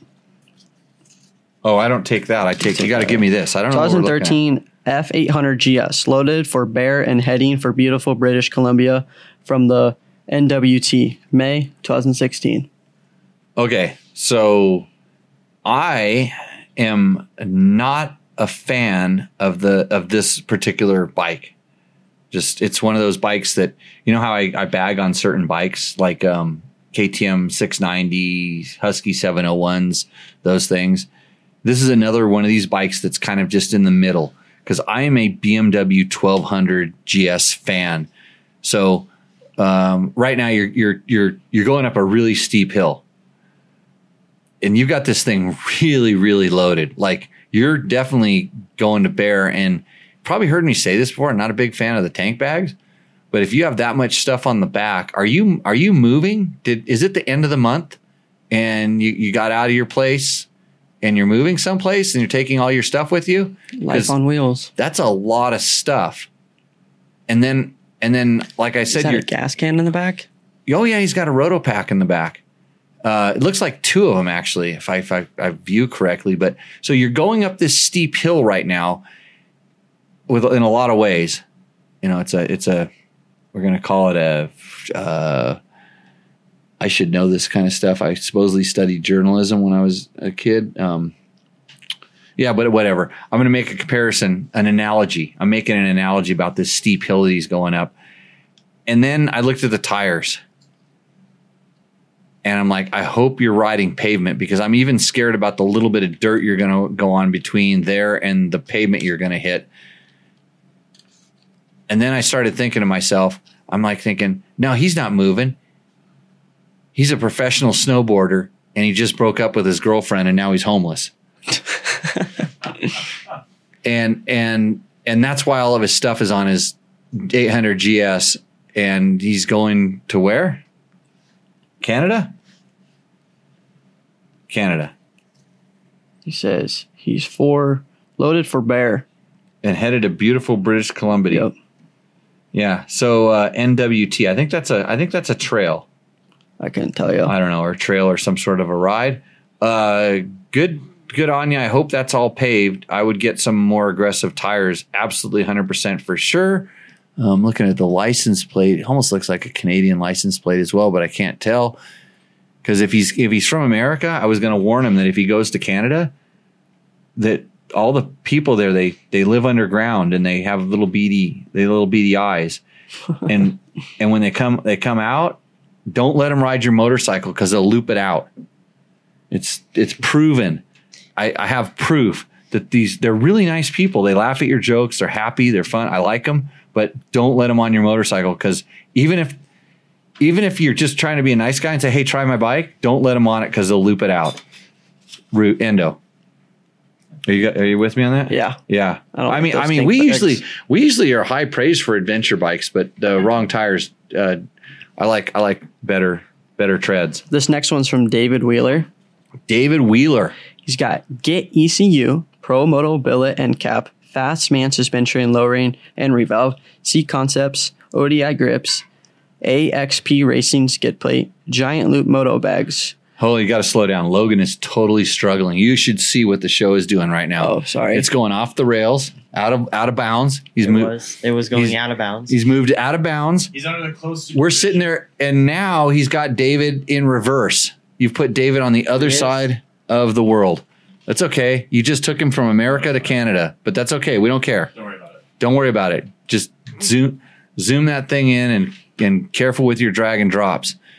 I think that's a cool photo. That's another nice photo. They're getting better at this. Yeah, it, it's it's hard to see his bike, so he's probably hiding a disc protector, knowing him.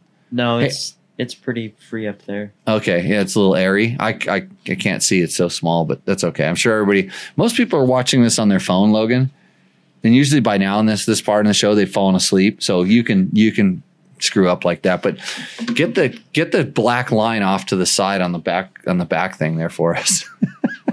Oh, okay, keep going. Back to back to the Um, he's got Supersprox sprockets, Enduro and Engineering handguards, Trail Tech radiator guards, and Okay. hashtag wife moral support. I like the Trail Tech guards. Um, not not good on the not good on the sprocket. Although those Nope. those are those are okay sprockets. Run DDC. Um, yeah, run DDC. Hey, DDC supports off road riding. Uh, they have been a longtime supporter of this show. Actually, our first sponsor. Um, and that's good. You can see them creeping out there. These are really nice stainless steel sprockets. So if you are in need of some chain wheels, check out DDC. That's ddcracing.net. So, uh, but back to David Wheeler's bike. Good photo, Oh, yeah, that photo is cool. but one one big fail. He hashtagged the crap out of this. Everything. He's a hashtagger. He's trying to make. He's trying to get it trending. Oh, it's trending. Yeah. Um, it's did he did he send this in a, a Twittergram post or something? No, it just I think it did. was Facebook, but I could be wrong. Could get, did it get an email? I don't know. Not 100 percent sure. I don't know. Uh, he didn't tell us what kind of bike it was. I'm confused now. Oh, I didn't even notice that. Yeah, Yeah, I know. He, He- went he- straight into the hashtags. He didn't. Yeah, he hashtagged the crap out of it. He should hashtag what kind of brand. I know it's a KTM, and I'm seeing a 500 EXC that actually looks lowered. Believe it or not. yeah, that's what he said. Oh, you said lowered? Yes, suspension lowering. See how I know this and I don't even know. So, um, boy, if you just if you just if you just blatantly break the rules, this would be like saying going to you know it'd be like going to your first Moran race, and you go there and you show up and you sign up and you pay there and then you just don't go to the start line. But then you go ride. You know, after the start goes off, you go ride. So you're almost taking Nate's advice, but you didn't follow the rules quite right. I've seen that before. Yeah. So uh, Endo. Party too hard. Yeah. Oh, oh, whoa. Uh, not at your age, right? No, I'm saying there's national right now. There was a couple guys that didn't even come out there toy Okay. hauler the next morning.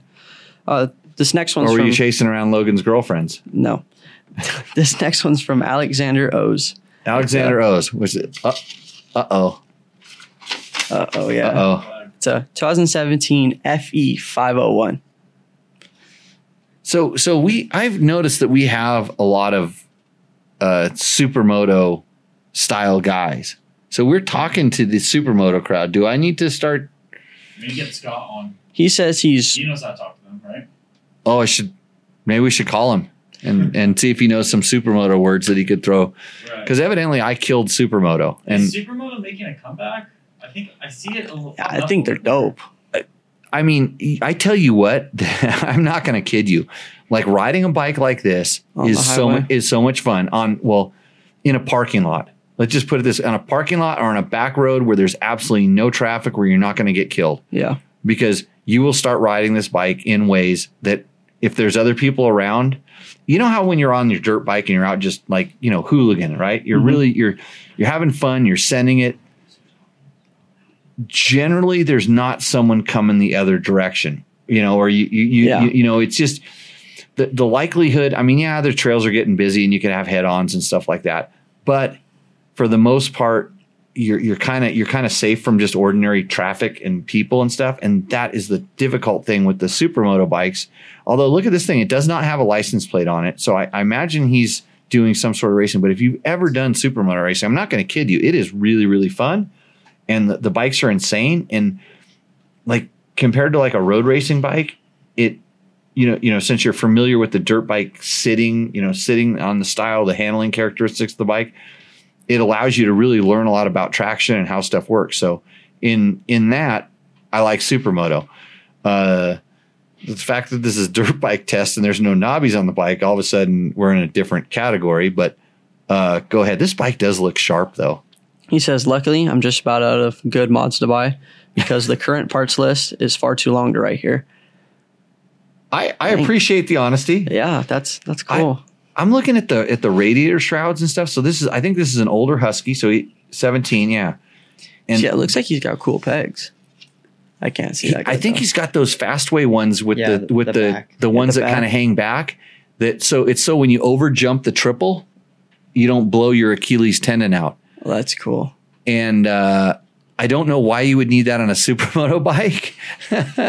so I Maybe think it's he for like tricks. I think he was running out of things to buy, and he just had to get another thing. But I'm looking I'm looking kind of closely at that thing. Does, does he have a carbon front disc? I think they're oversized. They're, they're- I know they're oversized, but it Yeah, is a I don't carbon. know. It looks almost like a carbon disc. I, I can't really tell because it's all dark and black. But um, he's got his handlebars out in outer space.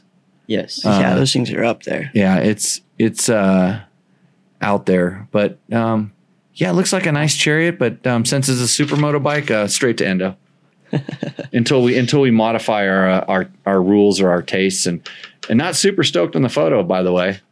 Um although I know you rolled out of your living room to put it out on the porch and I'm sure your wife was happy about that, but um or maybe this bike is your girlfriend and uh This- you, you brought it right back in. This next one's from Robert. It's a 2022 KTM 500 EXCF.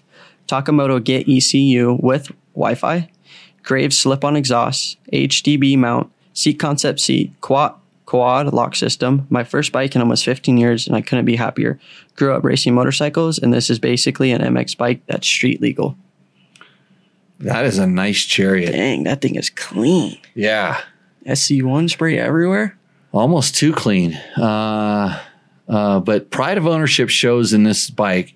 Hey, Logan, how did you make all the pictures backwards? Like, I've never seen Matt do this. I'll fix it. You'll fix it? You're going to fix this one? Yeah. I want to see Takes this. A second.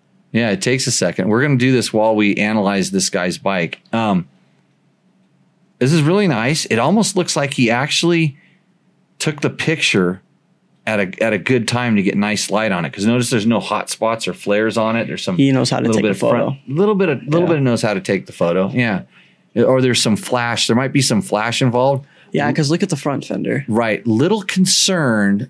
I'm a little concerned with the tires. Yeah, Yeah. they're pretty round. Yeah, if we had a tire sponsor, I would go off on this guy really, really, really C hard. Marsh says it's stock tires. No bueno. Yeah. Oh, yeah. yeah. I, I'm I'm on the same thing. I mean, but you never know. And stock mirrors too, because there's some really nice double take mirrors available for that thing. That'll just that's another sweet mod. Because then you can knock them out of the way, and then your bike looks like a motocross bike. And then when you need them for the cop, you pull them up on the street. It Kind of looks like a little bug. Yeah, yeah, with the extra mirrors and Yeah. stuff on it.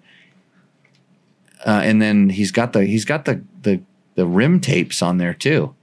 So yeah, Seamarsh is he's, he's right down my my road too. Lousy tires in the BMW according according to, to George. So we're all we're all picking up on the same things here. So so if you're just watching this segment and go, what what am I getting out of Jimmy Lewis here belittling all the nice people that that submitted bikes to the show? Um, and we're, we're giving you advice that if he's riding this thing back and forth to work and trying to, you know, d- doing a lot of street work with it and very little off road, those tires are actually going to do pretty good job. But if you're going to get this thing muddy, and I think you need to, uh, let's let's go with a little bit more aggressive tires.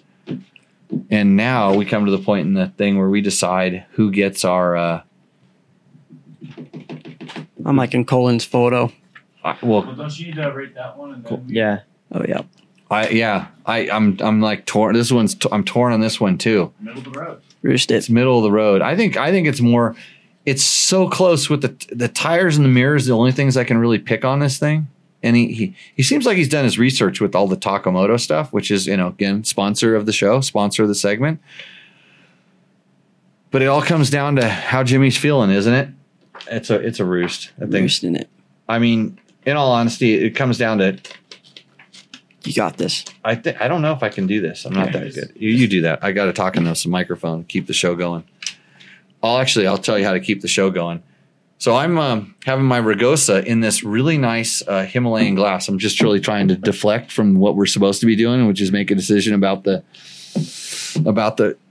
They're all there's a cou- I have a couple different reasons. Should, should we just debate it out loud? Well, what's your what's your top two? Or do you have more than that? I think I'm three. Top I think there's three. I have three, three, three of the, the five. names? No, I don't remember the names. I could tell you which, I which could probably. the the bike it is. So so for sure those three. For sure, Colin's bike is is super sweet. David Wheeler's too. Well, no, Colin's bike is super sweet and has a nice photo. And he told us what kind of bike it was. Yep. David forgot to tell us what kind of bike it is. Oh, I So- forgot about that. Yeah. So so that kind of goes off that kind of goes off the chart. I like that that um this was the street moto, the supermoto. I, I really like that he told us what kind of bike it was and said he, he modified so much crap. I'm not going to make you read it off. I like that. But then again, I, I don't like the tires. And then I'm going to go back to, I got to keep a theme here. So I don't like the tires. And I was actually thinking since, since he submitted it, he was ballsy enough to submit a GS adventure bike.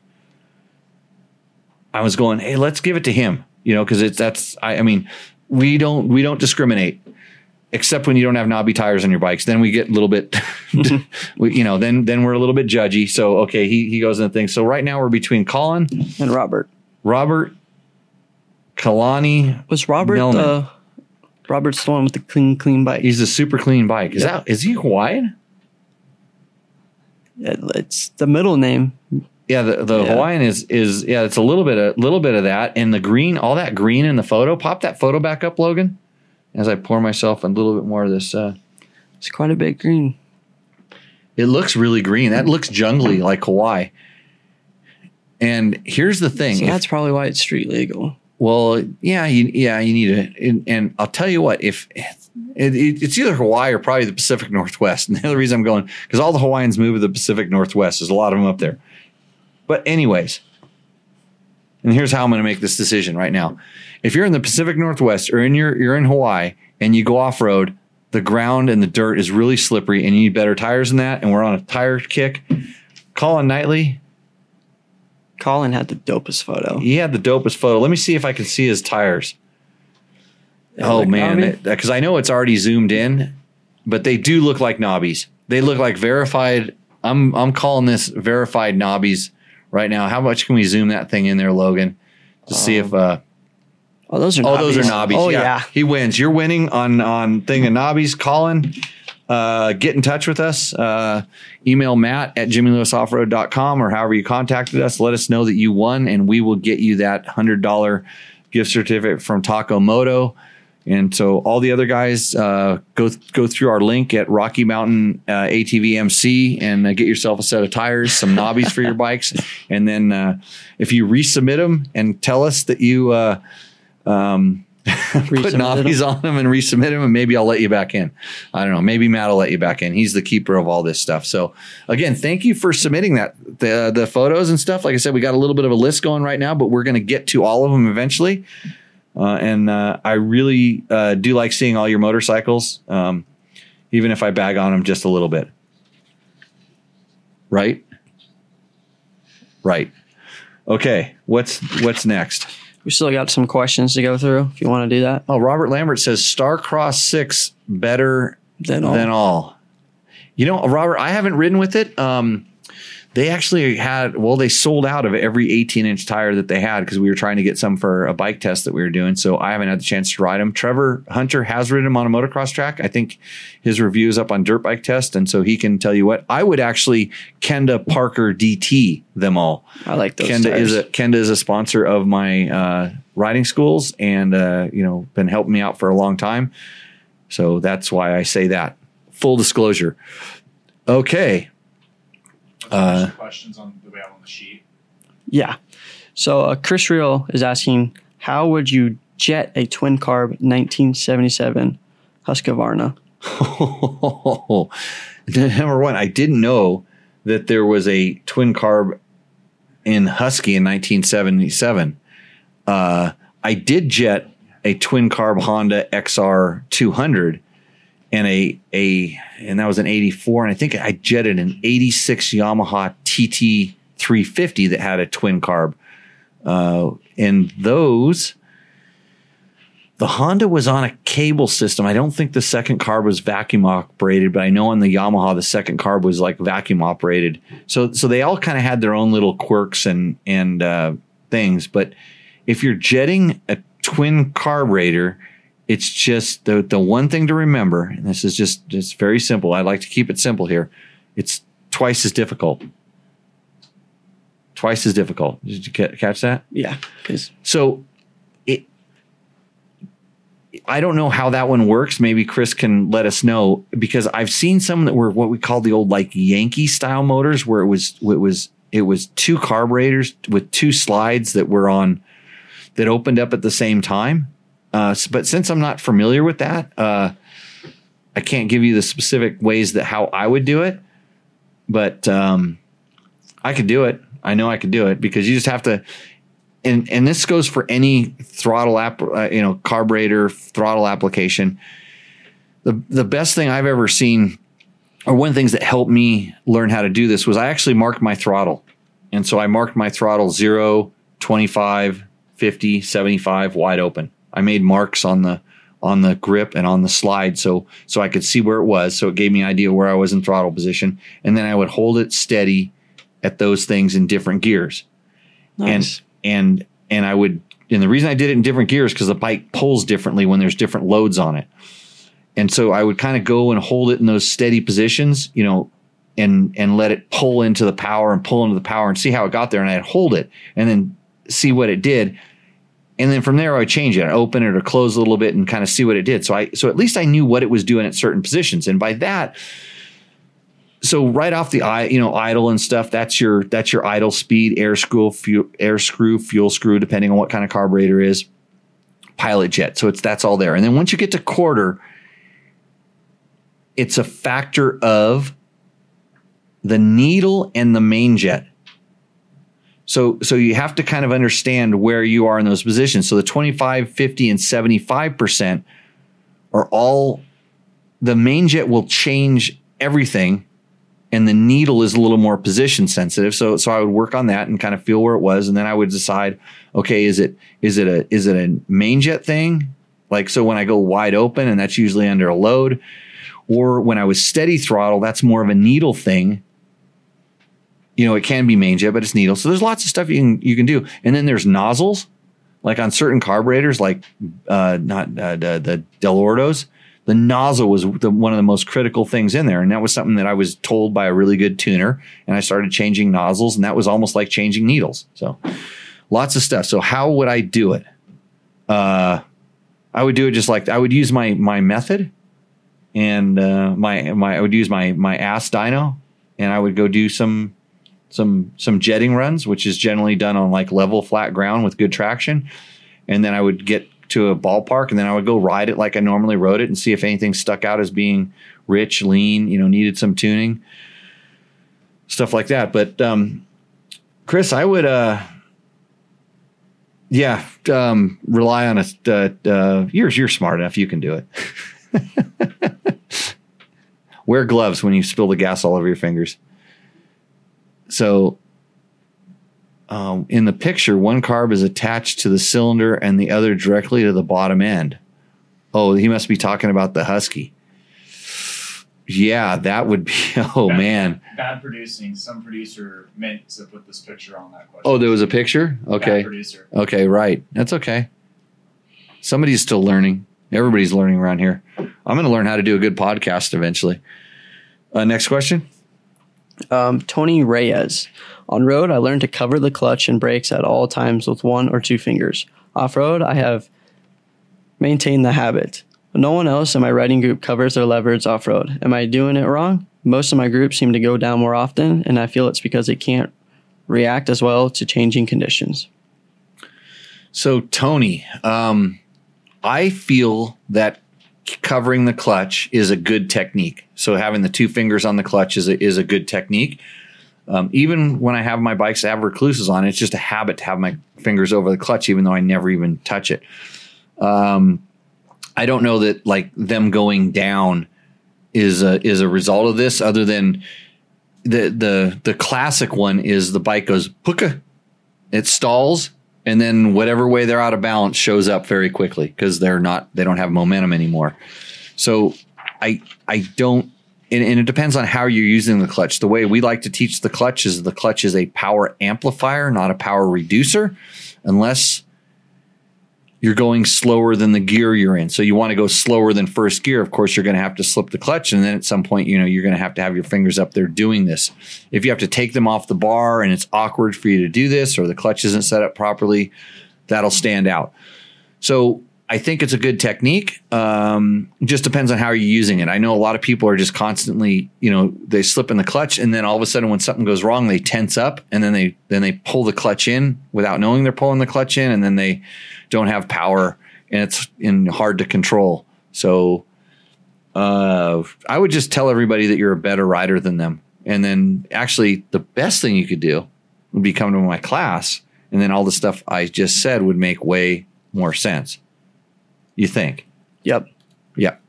In person experience. And and then I, I'm for sure you'll be a better rider than anybody else in your group. And then you the, the the thing is I want you to tell them all why you're a better rider, but you might want to keep a secret so that you can just, you know, and just tell them it's because they're not putting their two fingers in the clutch.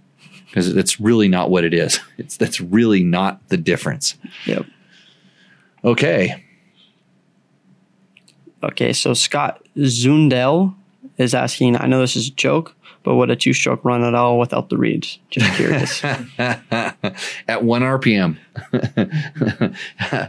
Um, it would be really hard for it to get started. I think you'd have to pull, st- you know, you'd have to get it going pretty fast. But there is a, there is an RPM where it will, where it where most where most two strokes will run, but it wouldn't run very it wouldn't run very good. And the way you can tell this is, and we, you were talking about your bike having a bog, right? yeah. But it me- still runs Yeah. and we think that your reeds might be chipped or frayed or something like Yeah. that. And so when they start getting chipped, they'll still run. Sometimes they just run poorly. They run better at high RPMs. Like once you get them revved up, Yeah. they'll they'll go. So so the reeds just prevent a lot of um they, they prevent the the charge from getting pushed up into the expansion chamber. But if you can get the the cycle going, it'll continue to kind of suck the gas in there, even though it's blowing it back into the carburetor. But uh, yeah, it's it. Yeah, uh, Scott, I'm glad you knew that was that was my uh, April Fool's uh, joke. Was I talked about how to modify your two stroke by taking the reeds out because that's what everybody does in their four stroke because they think it's gives them more power, which it does, but you lose drivability. Kind of like what the reeds taking the reeds out in the two stroke would do. You might be able to get more power if you can get it revving up there. But who knows? so, okay. What's our next one? This was off the Should You Lower Your Bike from Earth Surfer, Earth Surfer USA. Uh, I'm not sure if he's mad, but he starts off with Bull Hockey. Some bikes are just stupid tall, and I'm not getting used to it.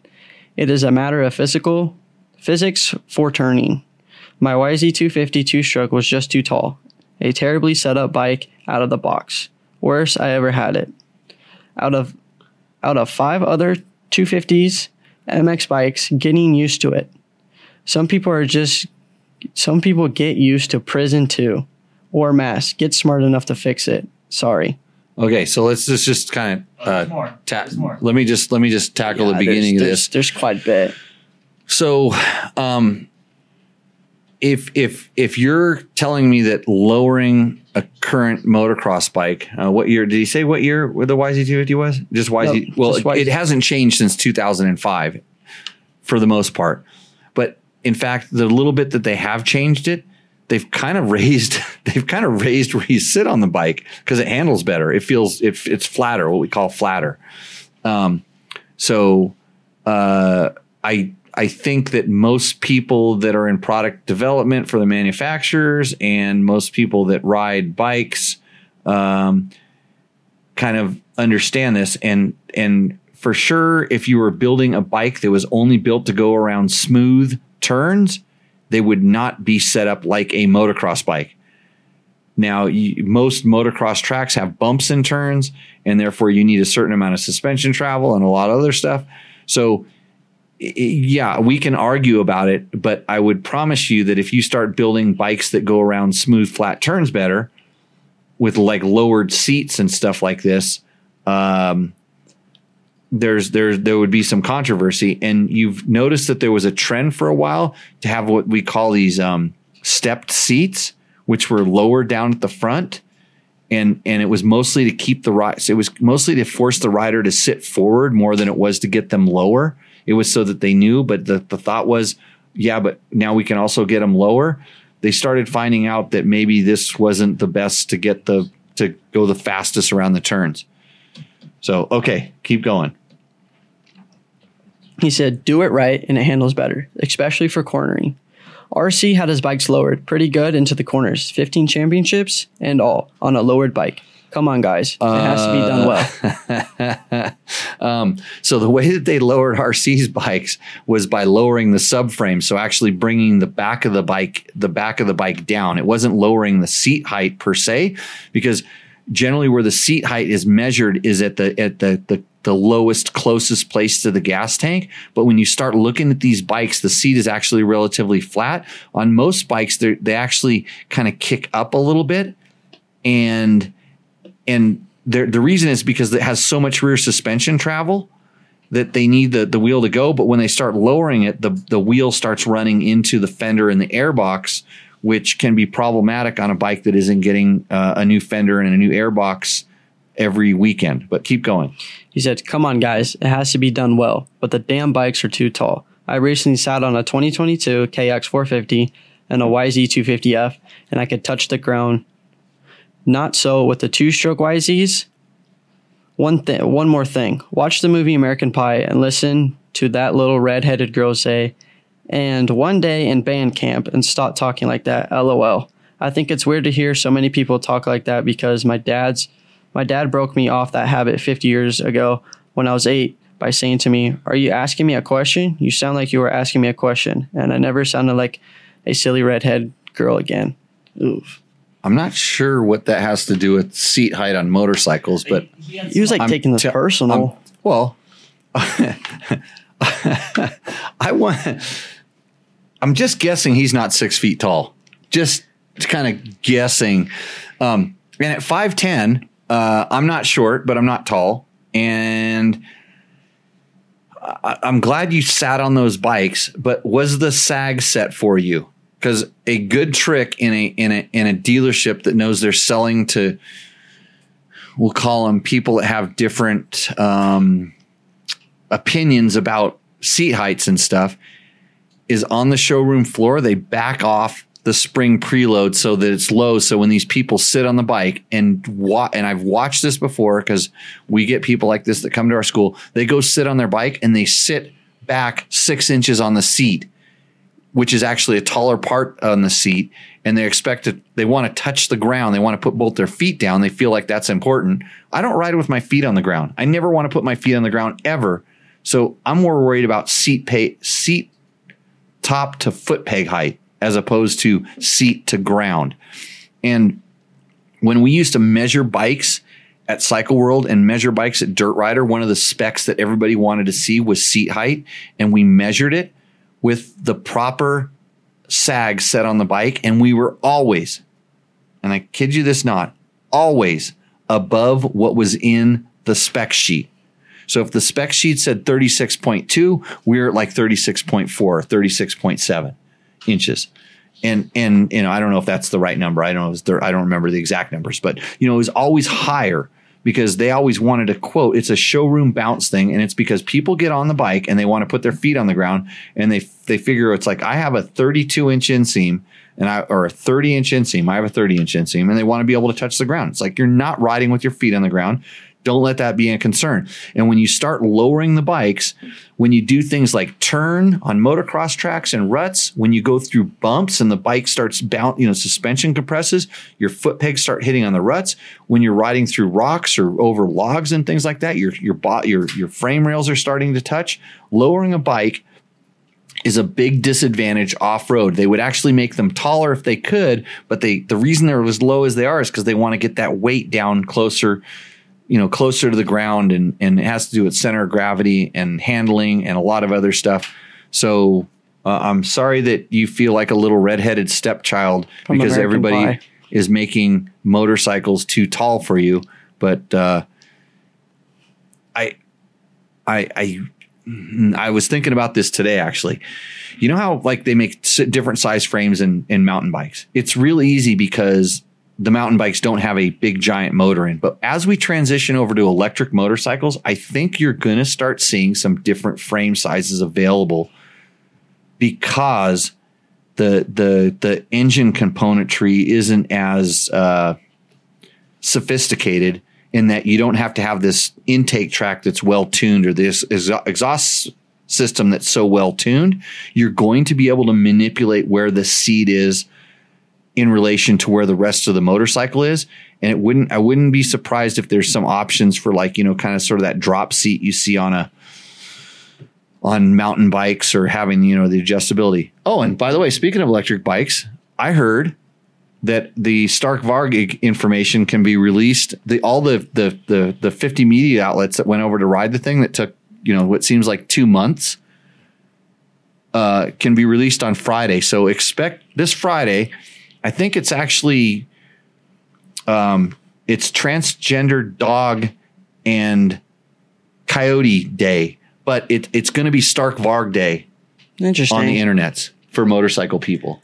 So I know you're going to be if you're if you're a, a dog or a coyote, and and and, and it's real important to be recognized as one or the other. Uh, but really, it's going to be Stark Varg Day on the internet, so you can read all about that. And it, I, I'm really, it'll be really interesting to see where all of the quote influencers, because I don't like to call them journalists anymore, stand on this thing. Because I know a few of them. I, I've heard a few things about the bike and how it rode and different things and some of the uh, uh, some of the opinions were and it's, it's it's good because they everybody's opinion they're entitled to their opinion and stuff. Some of the opinions just came completely out of left field, and it's somebody who has no experience whatsoever on electric bikes. So all of a sudden they were just enamored by oh electric, good or bad, and then some of the people uh, weren't you know weren't really that qualified to be kind of testing stuff in a high performance level, and so we'll never really know what you know how it really performs at a higher level versus lower level. But I think collectively you can kind of be able to go through and see all these different opinions uh, and maybe maybe grasp something. But my questions still are like how are they going to if they if they if they had problems getting that many journalists through it took that long to do all this how are they going to deliver those bikes i think they originally said what november it was November 2020. I know some dealers that have signed up to do them and they keep calling me like, Hey Jimmy, what do you think about this? And I'm like, I don't know. I haven't written it. I don't know. I've had no communication. I got an email of somebody I could call and the, the person that I know that's like really on the inside won't talk to me about it because they know that I'll ask questions that they don't want to answer. And I don't care if I get invited to the intro or not. I want to get one and test it. I don't want to go there and get paraded around and and who knows you know I, I wasn't there but obviously they didn't they couldn't handle more than one or two journalists at a time. And they did have gas bikes there for them to ride back to back. So Here, Logan, uh, scroll up. There was another question. it'll be interesting to see where where that is. Um, Chris Garnett is asking a 2022 KTM 450 XFF, 32 hours. On cold starts after letting the bike idle for a few minutes, when I blip the throttle the first couple times, I get what appears to be some white smoke. After that, it seems to clear up. Once it's warm, I measure drain. Oh, where do you go? I measure drained oil and it's within spec. I just bought a I just bought a leak down test to check anyways. Any thoughts? No problem. Don't worry about it. So, um, if a bike with 32 hours on it, I wouldn't worry about it at all. So, um, starting, so it depends on how long it's been stopped for. It depends on how humid the air is around you. Uh, it, it, it could be, you know, it could be something as simple as, you know, just a little bit of oil leaking uh, past the valve guide seals, a little bit of oil just getting past some of the rings. Um, if it was if it was an emissions bike, I would say it was ac- it had actually gotten into the intake track through the through the the crankcase venting hose, and then it just sucking it back in. But if actually, have you ever you see how little oil you put into a two stroke and how much smoke comes out? You know, you're pouring in like you know 100 100 cc's, which isn't much, Yeah. and the bike will smoke the whole time you ride it, right? Mm-hmm. So this thing's smoking a little bit. That's such a minuscule amount of oil, you will not be able to trace it. It takes a bike that smokes pretty good burning oil, like it's getting past the rings or whatever, to make a, a significant dent in the oil consumption. Like a car has to smoke pretty bad before it's quote using oil. So I wouldn't I wouldn't worry about this at all. Um, you know, and and uh, you know the the fact that you're starting it up and warming it up. Um, so I would uh I would personally say I know Chris Garnett. Yeah. I think it's the lack of riding he does, you know. So the bike sits for a while yeah, between he rides. never even wants to ride. Okay. Yeah. Wow. Did he did he offer you to take his bike? Because you'll ride it for him, right?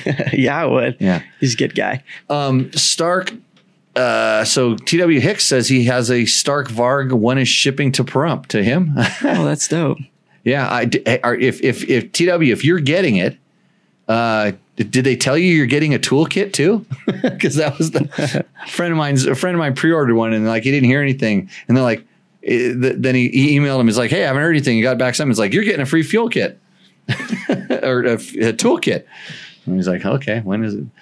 Um, Stark Varg is the Tesla Roadster of motos.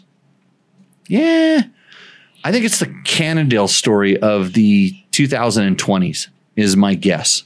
And like I said earlier in the show, I said something good about Cannondale after riding them and testing them for a long time.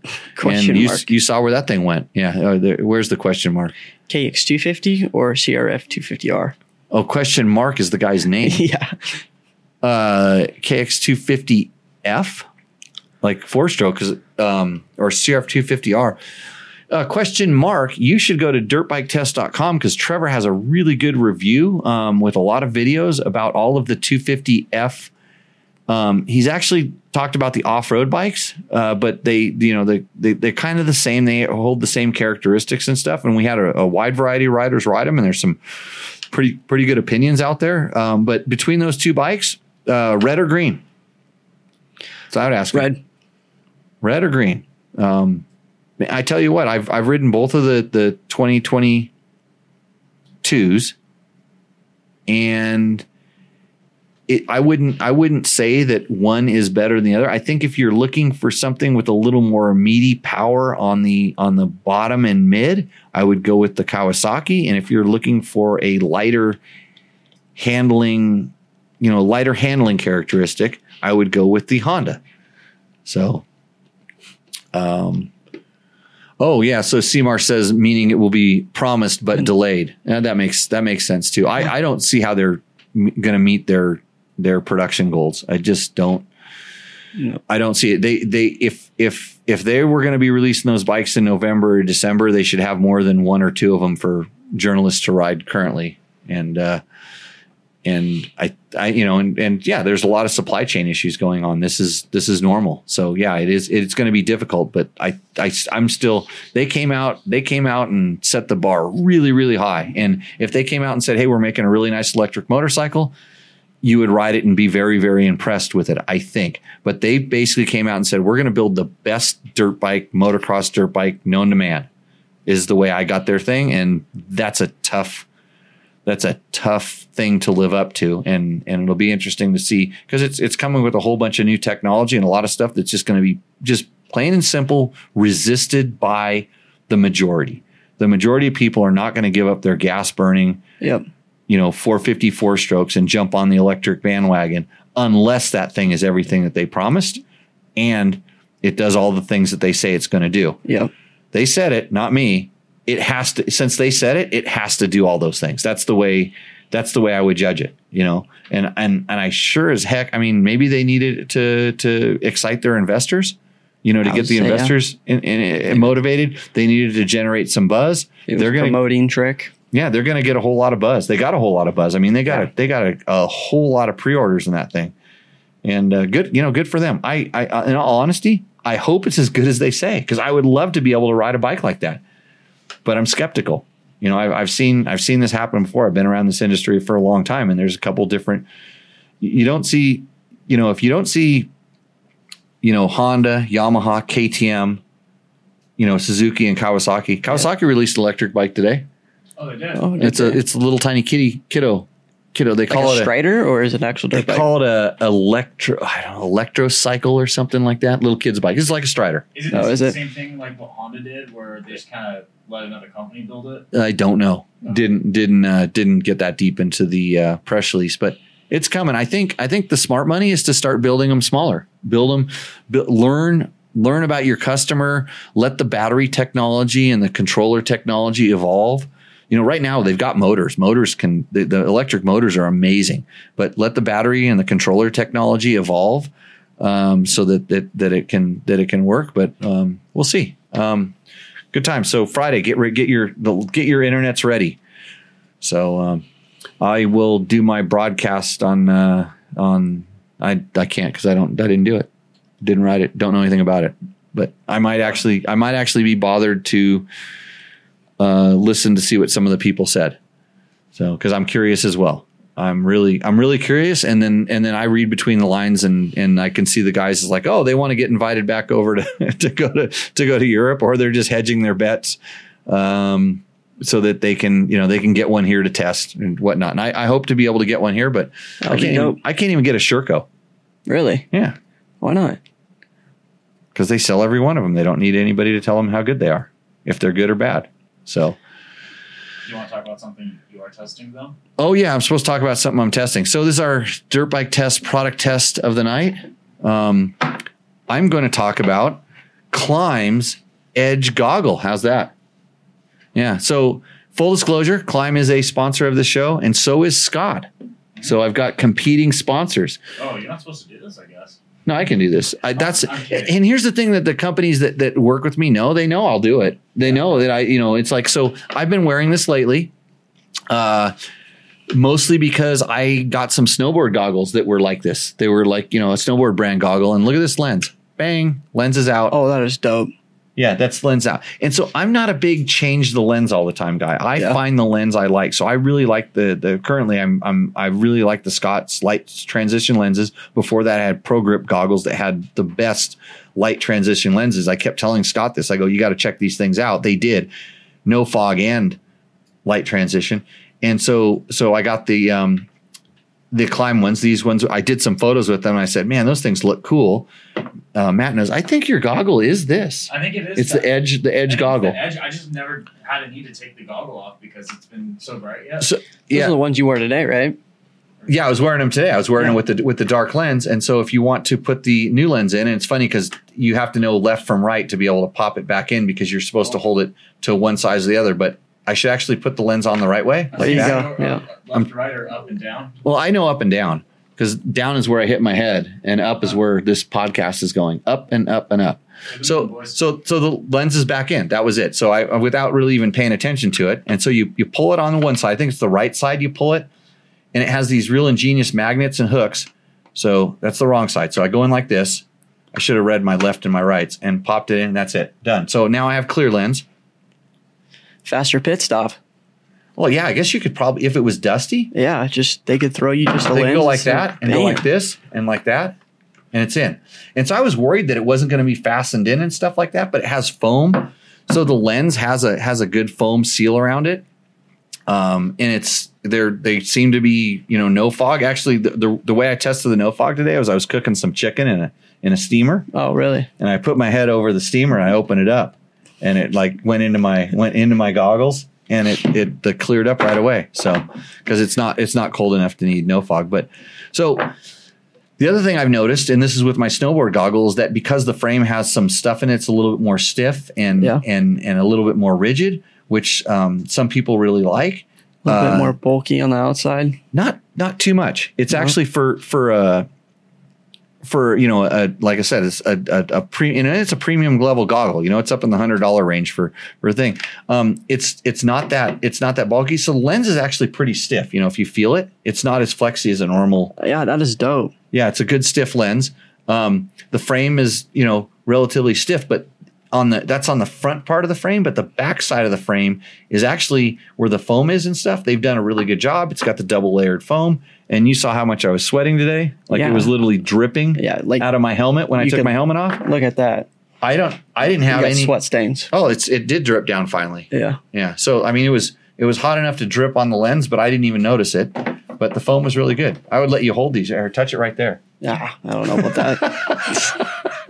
so um yeah if you're looking for a, a new nice new high-end goggle with the thing i wish i had matt's gold you know bright gold lens but if in, in our our biggest problem out here is like it gets really bright and then you go into the Oh, yeah. trees and it gets dark and stuff like that so that way if you went up to you know you could wear this or the other big problem we have especially this time of year is you're riding during the day and you need this and then you come back at night and you need this and that's all it's Yeah. done like that so if you I don't like changing lenses. Yeah, me either. The pain in And uh, there's some there's some good systems that have some different stuff. This is like one of the best. Uh, really nice. I'm happy with the fit. Uh, happy with the the fog ability from what I can tell. Uh, lens selection is awesome.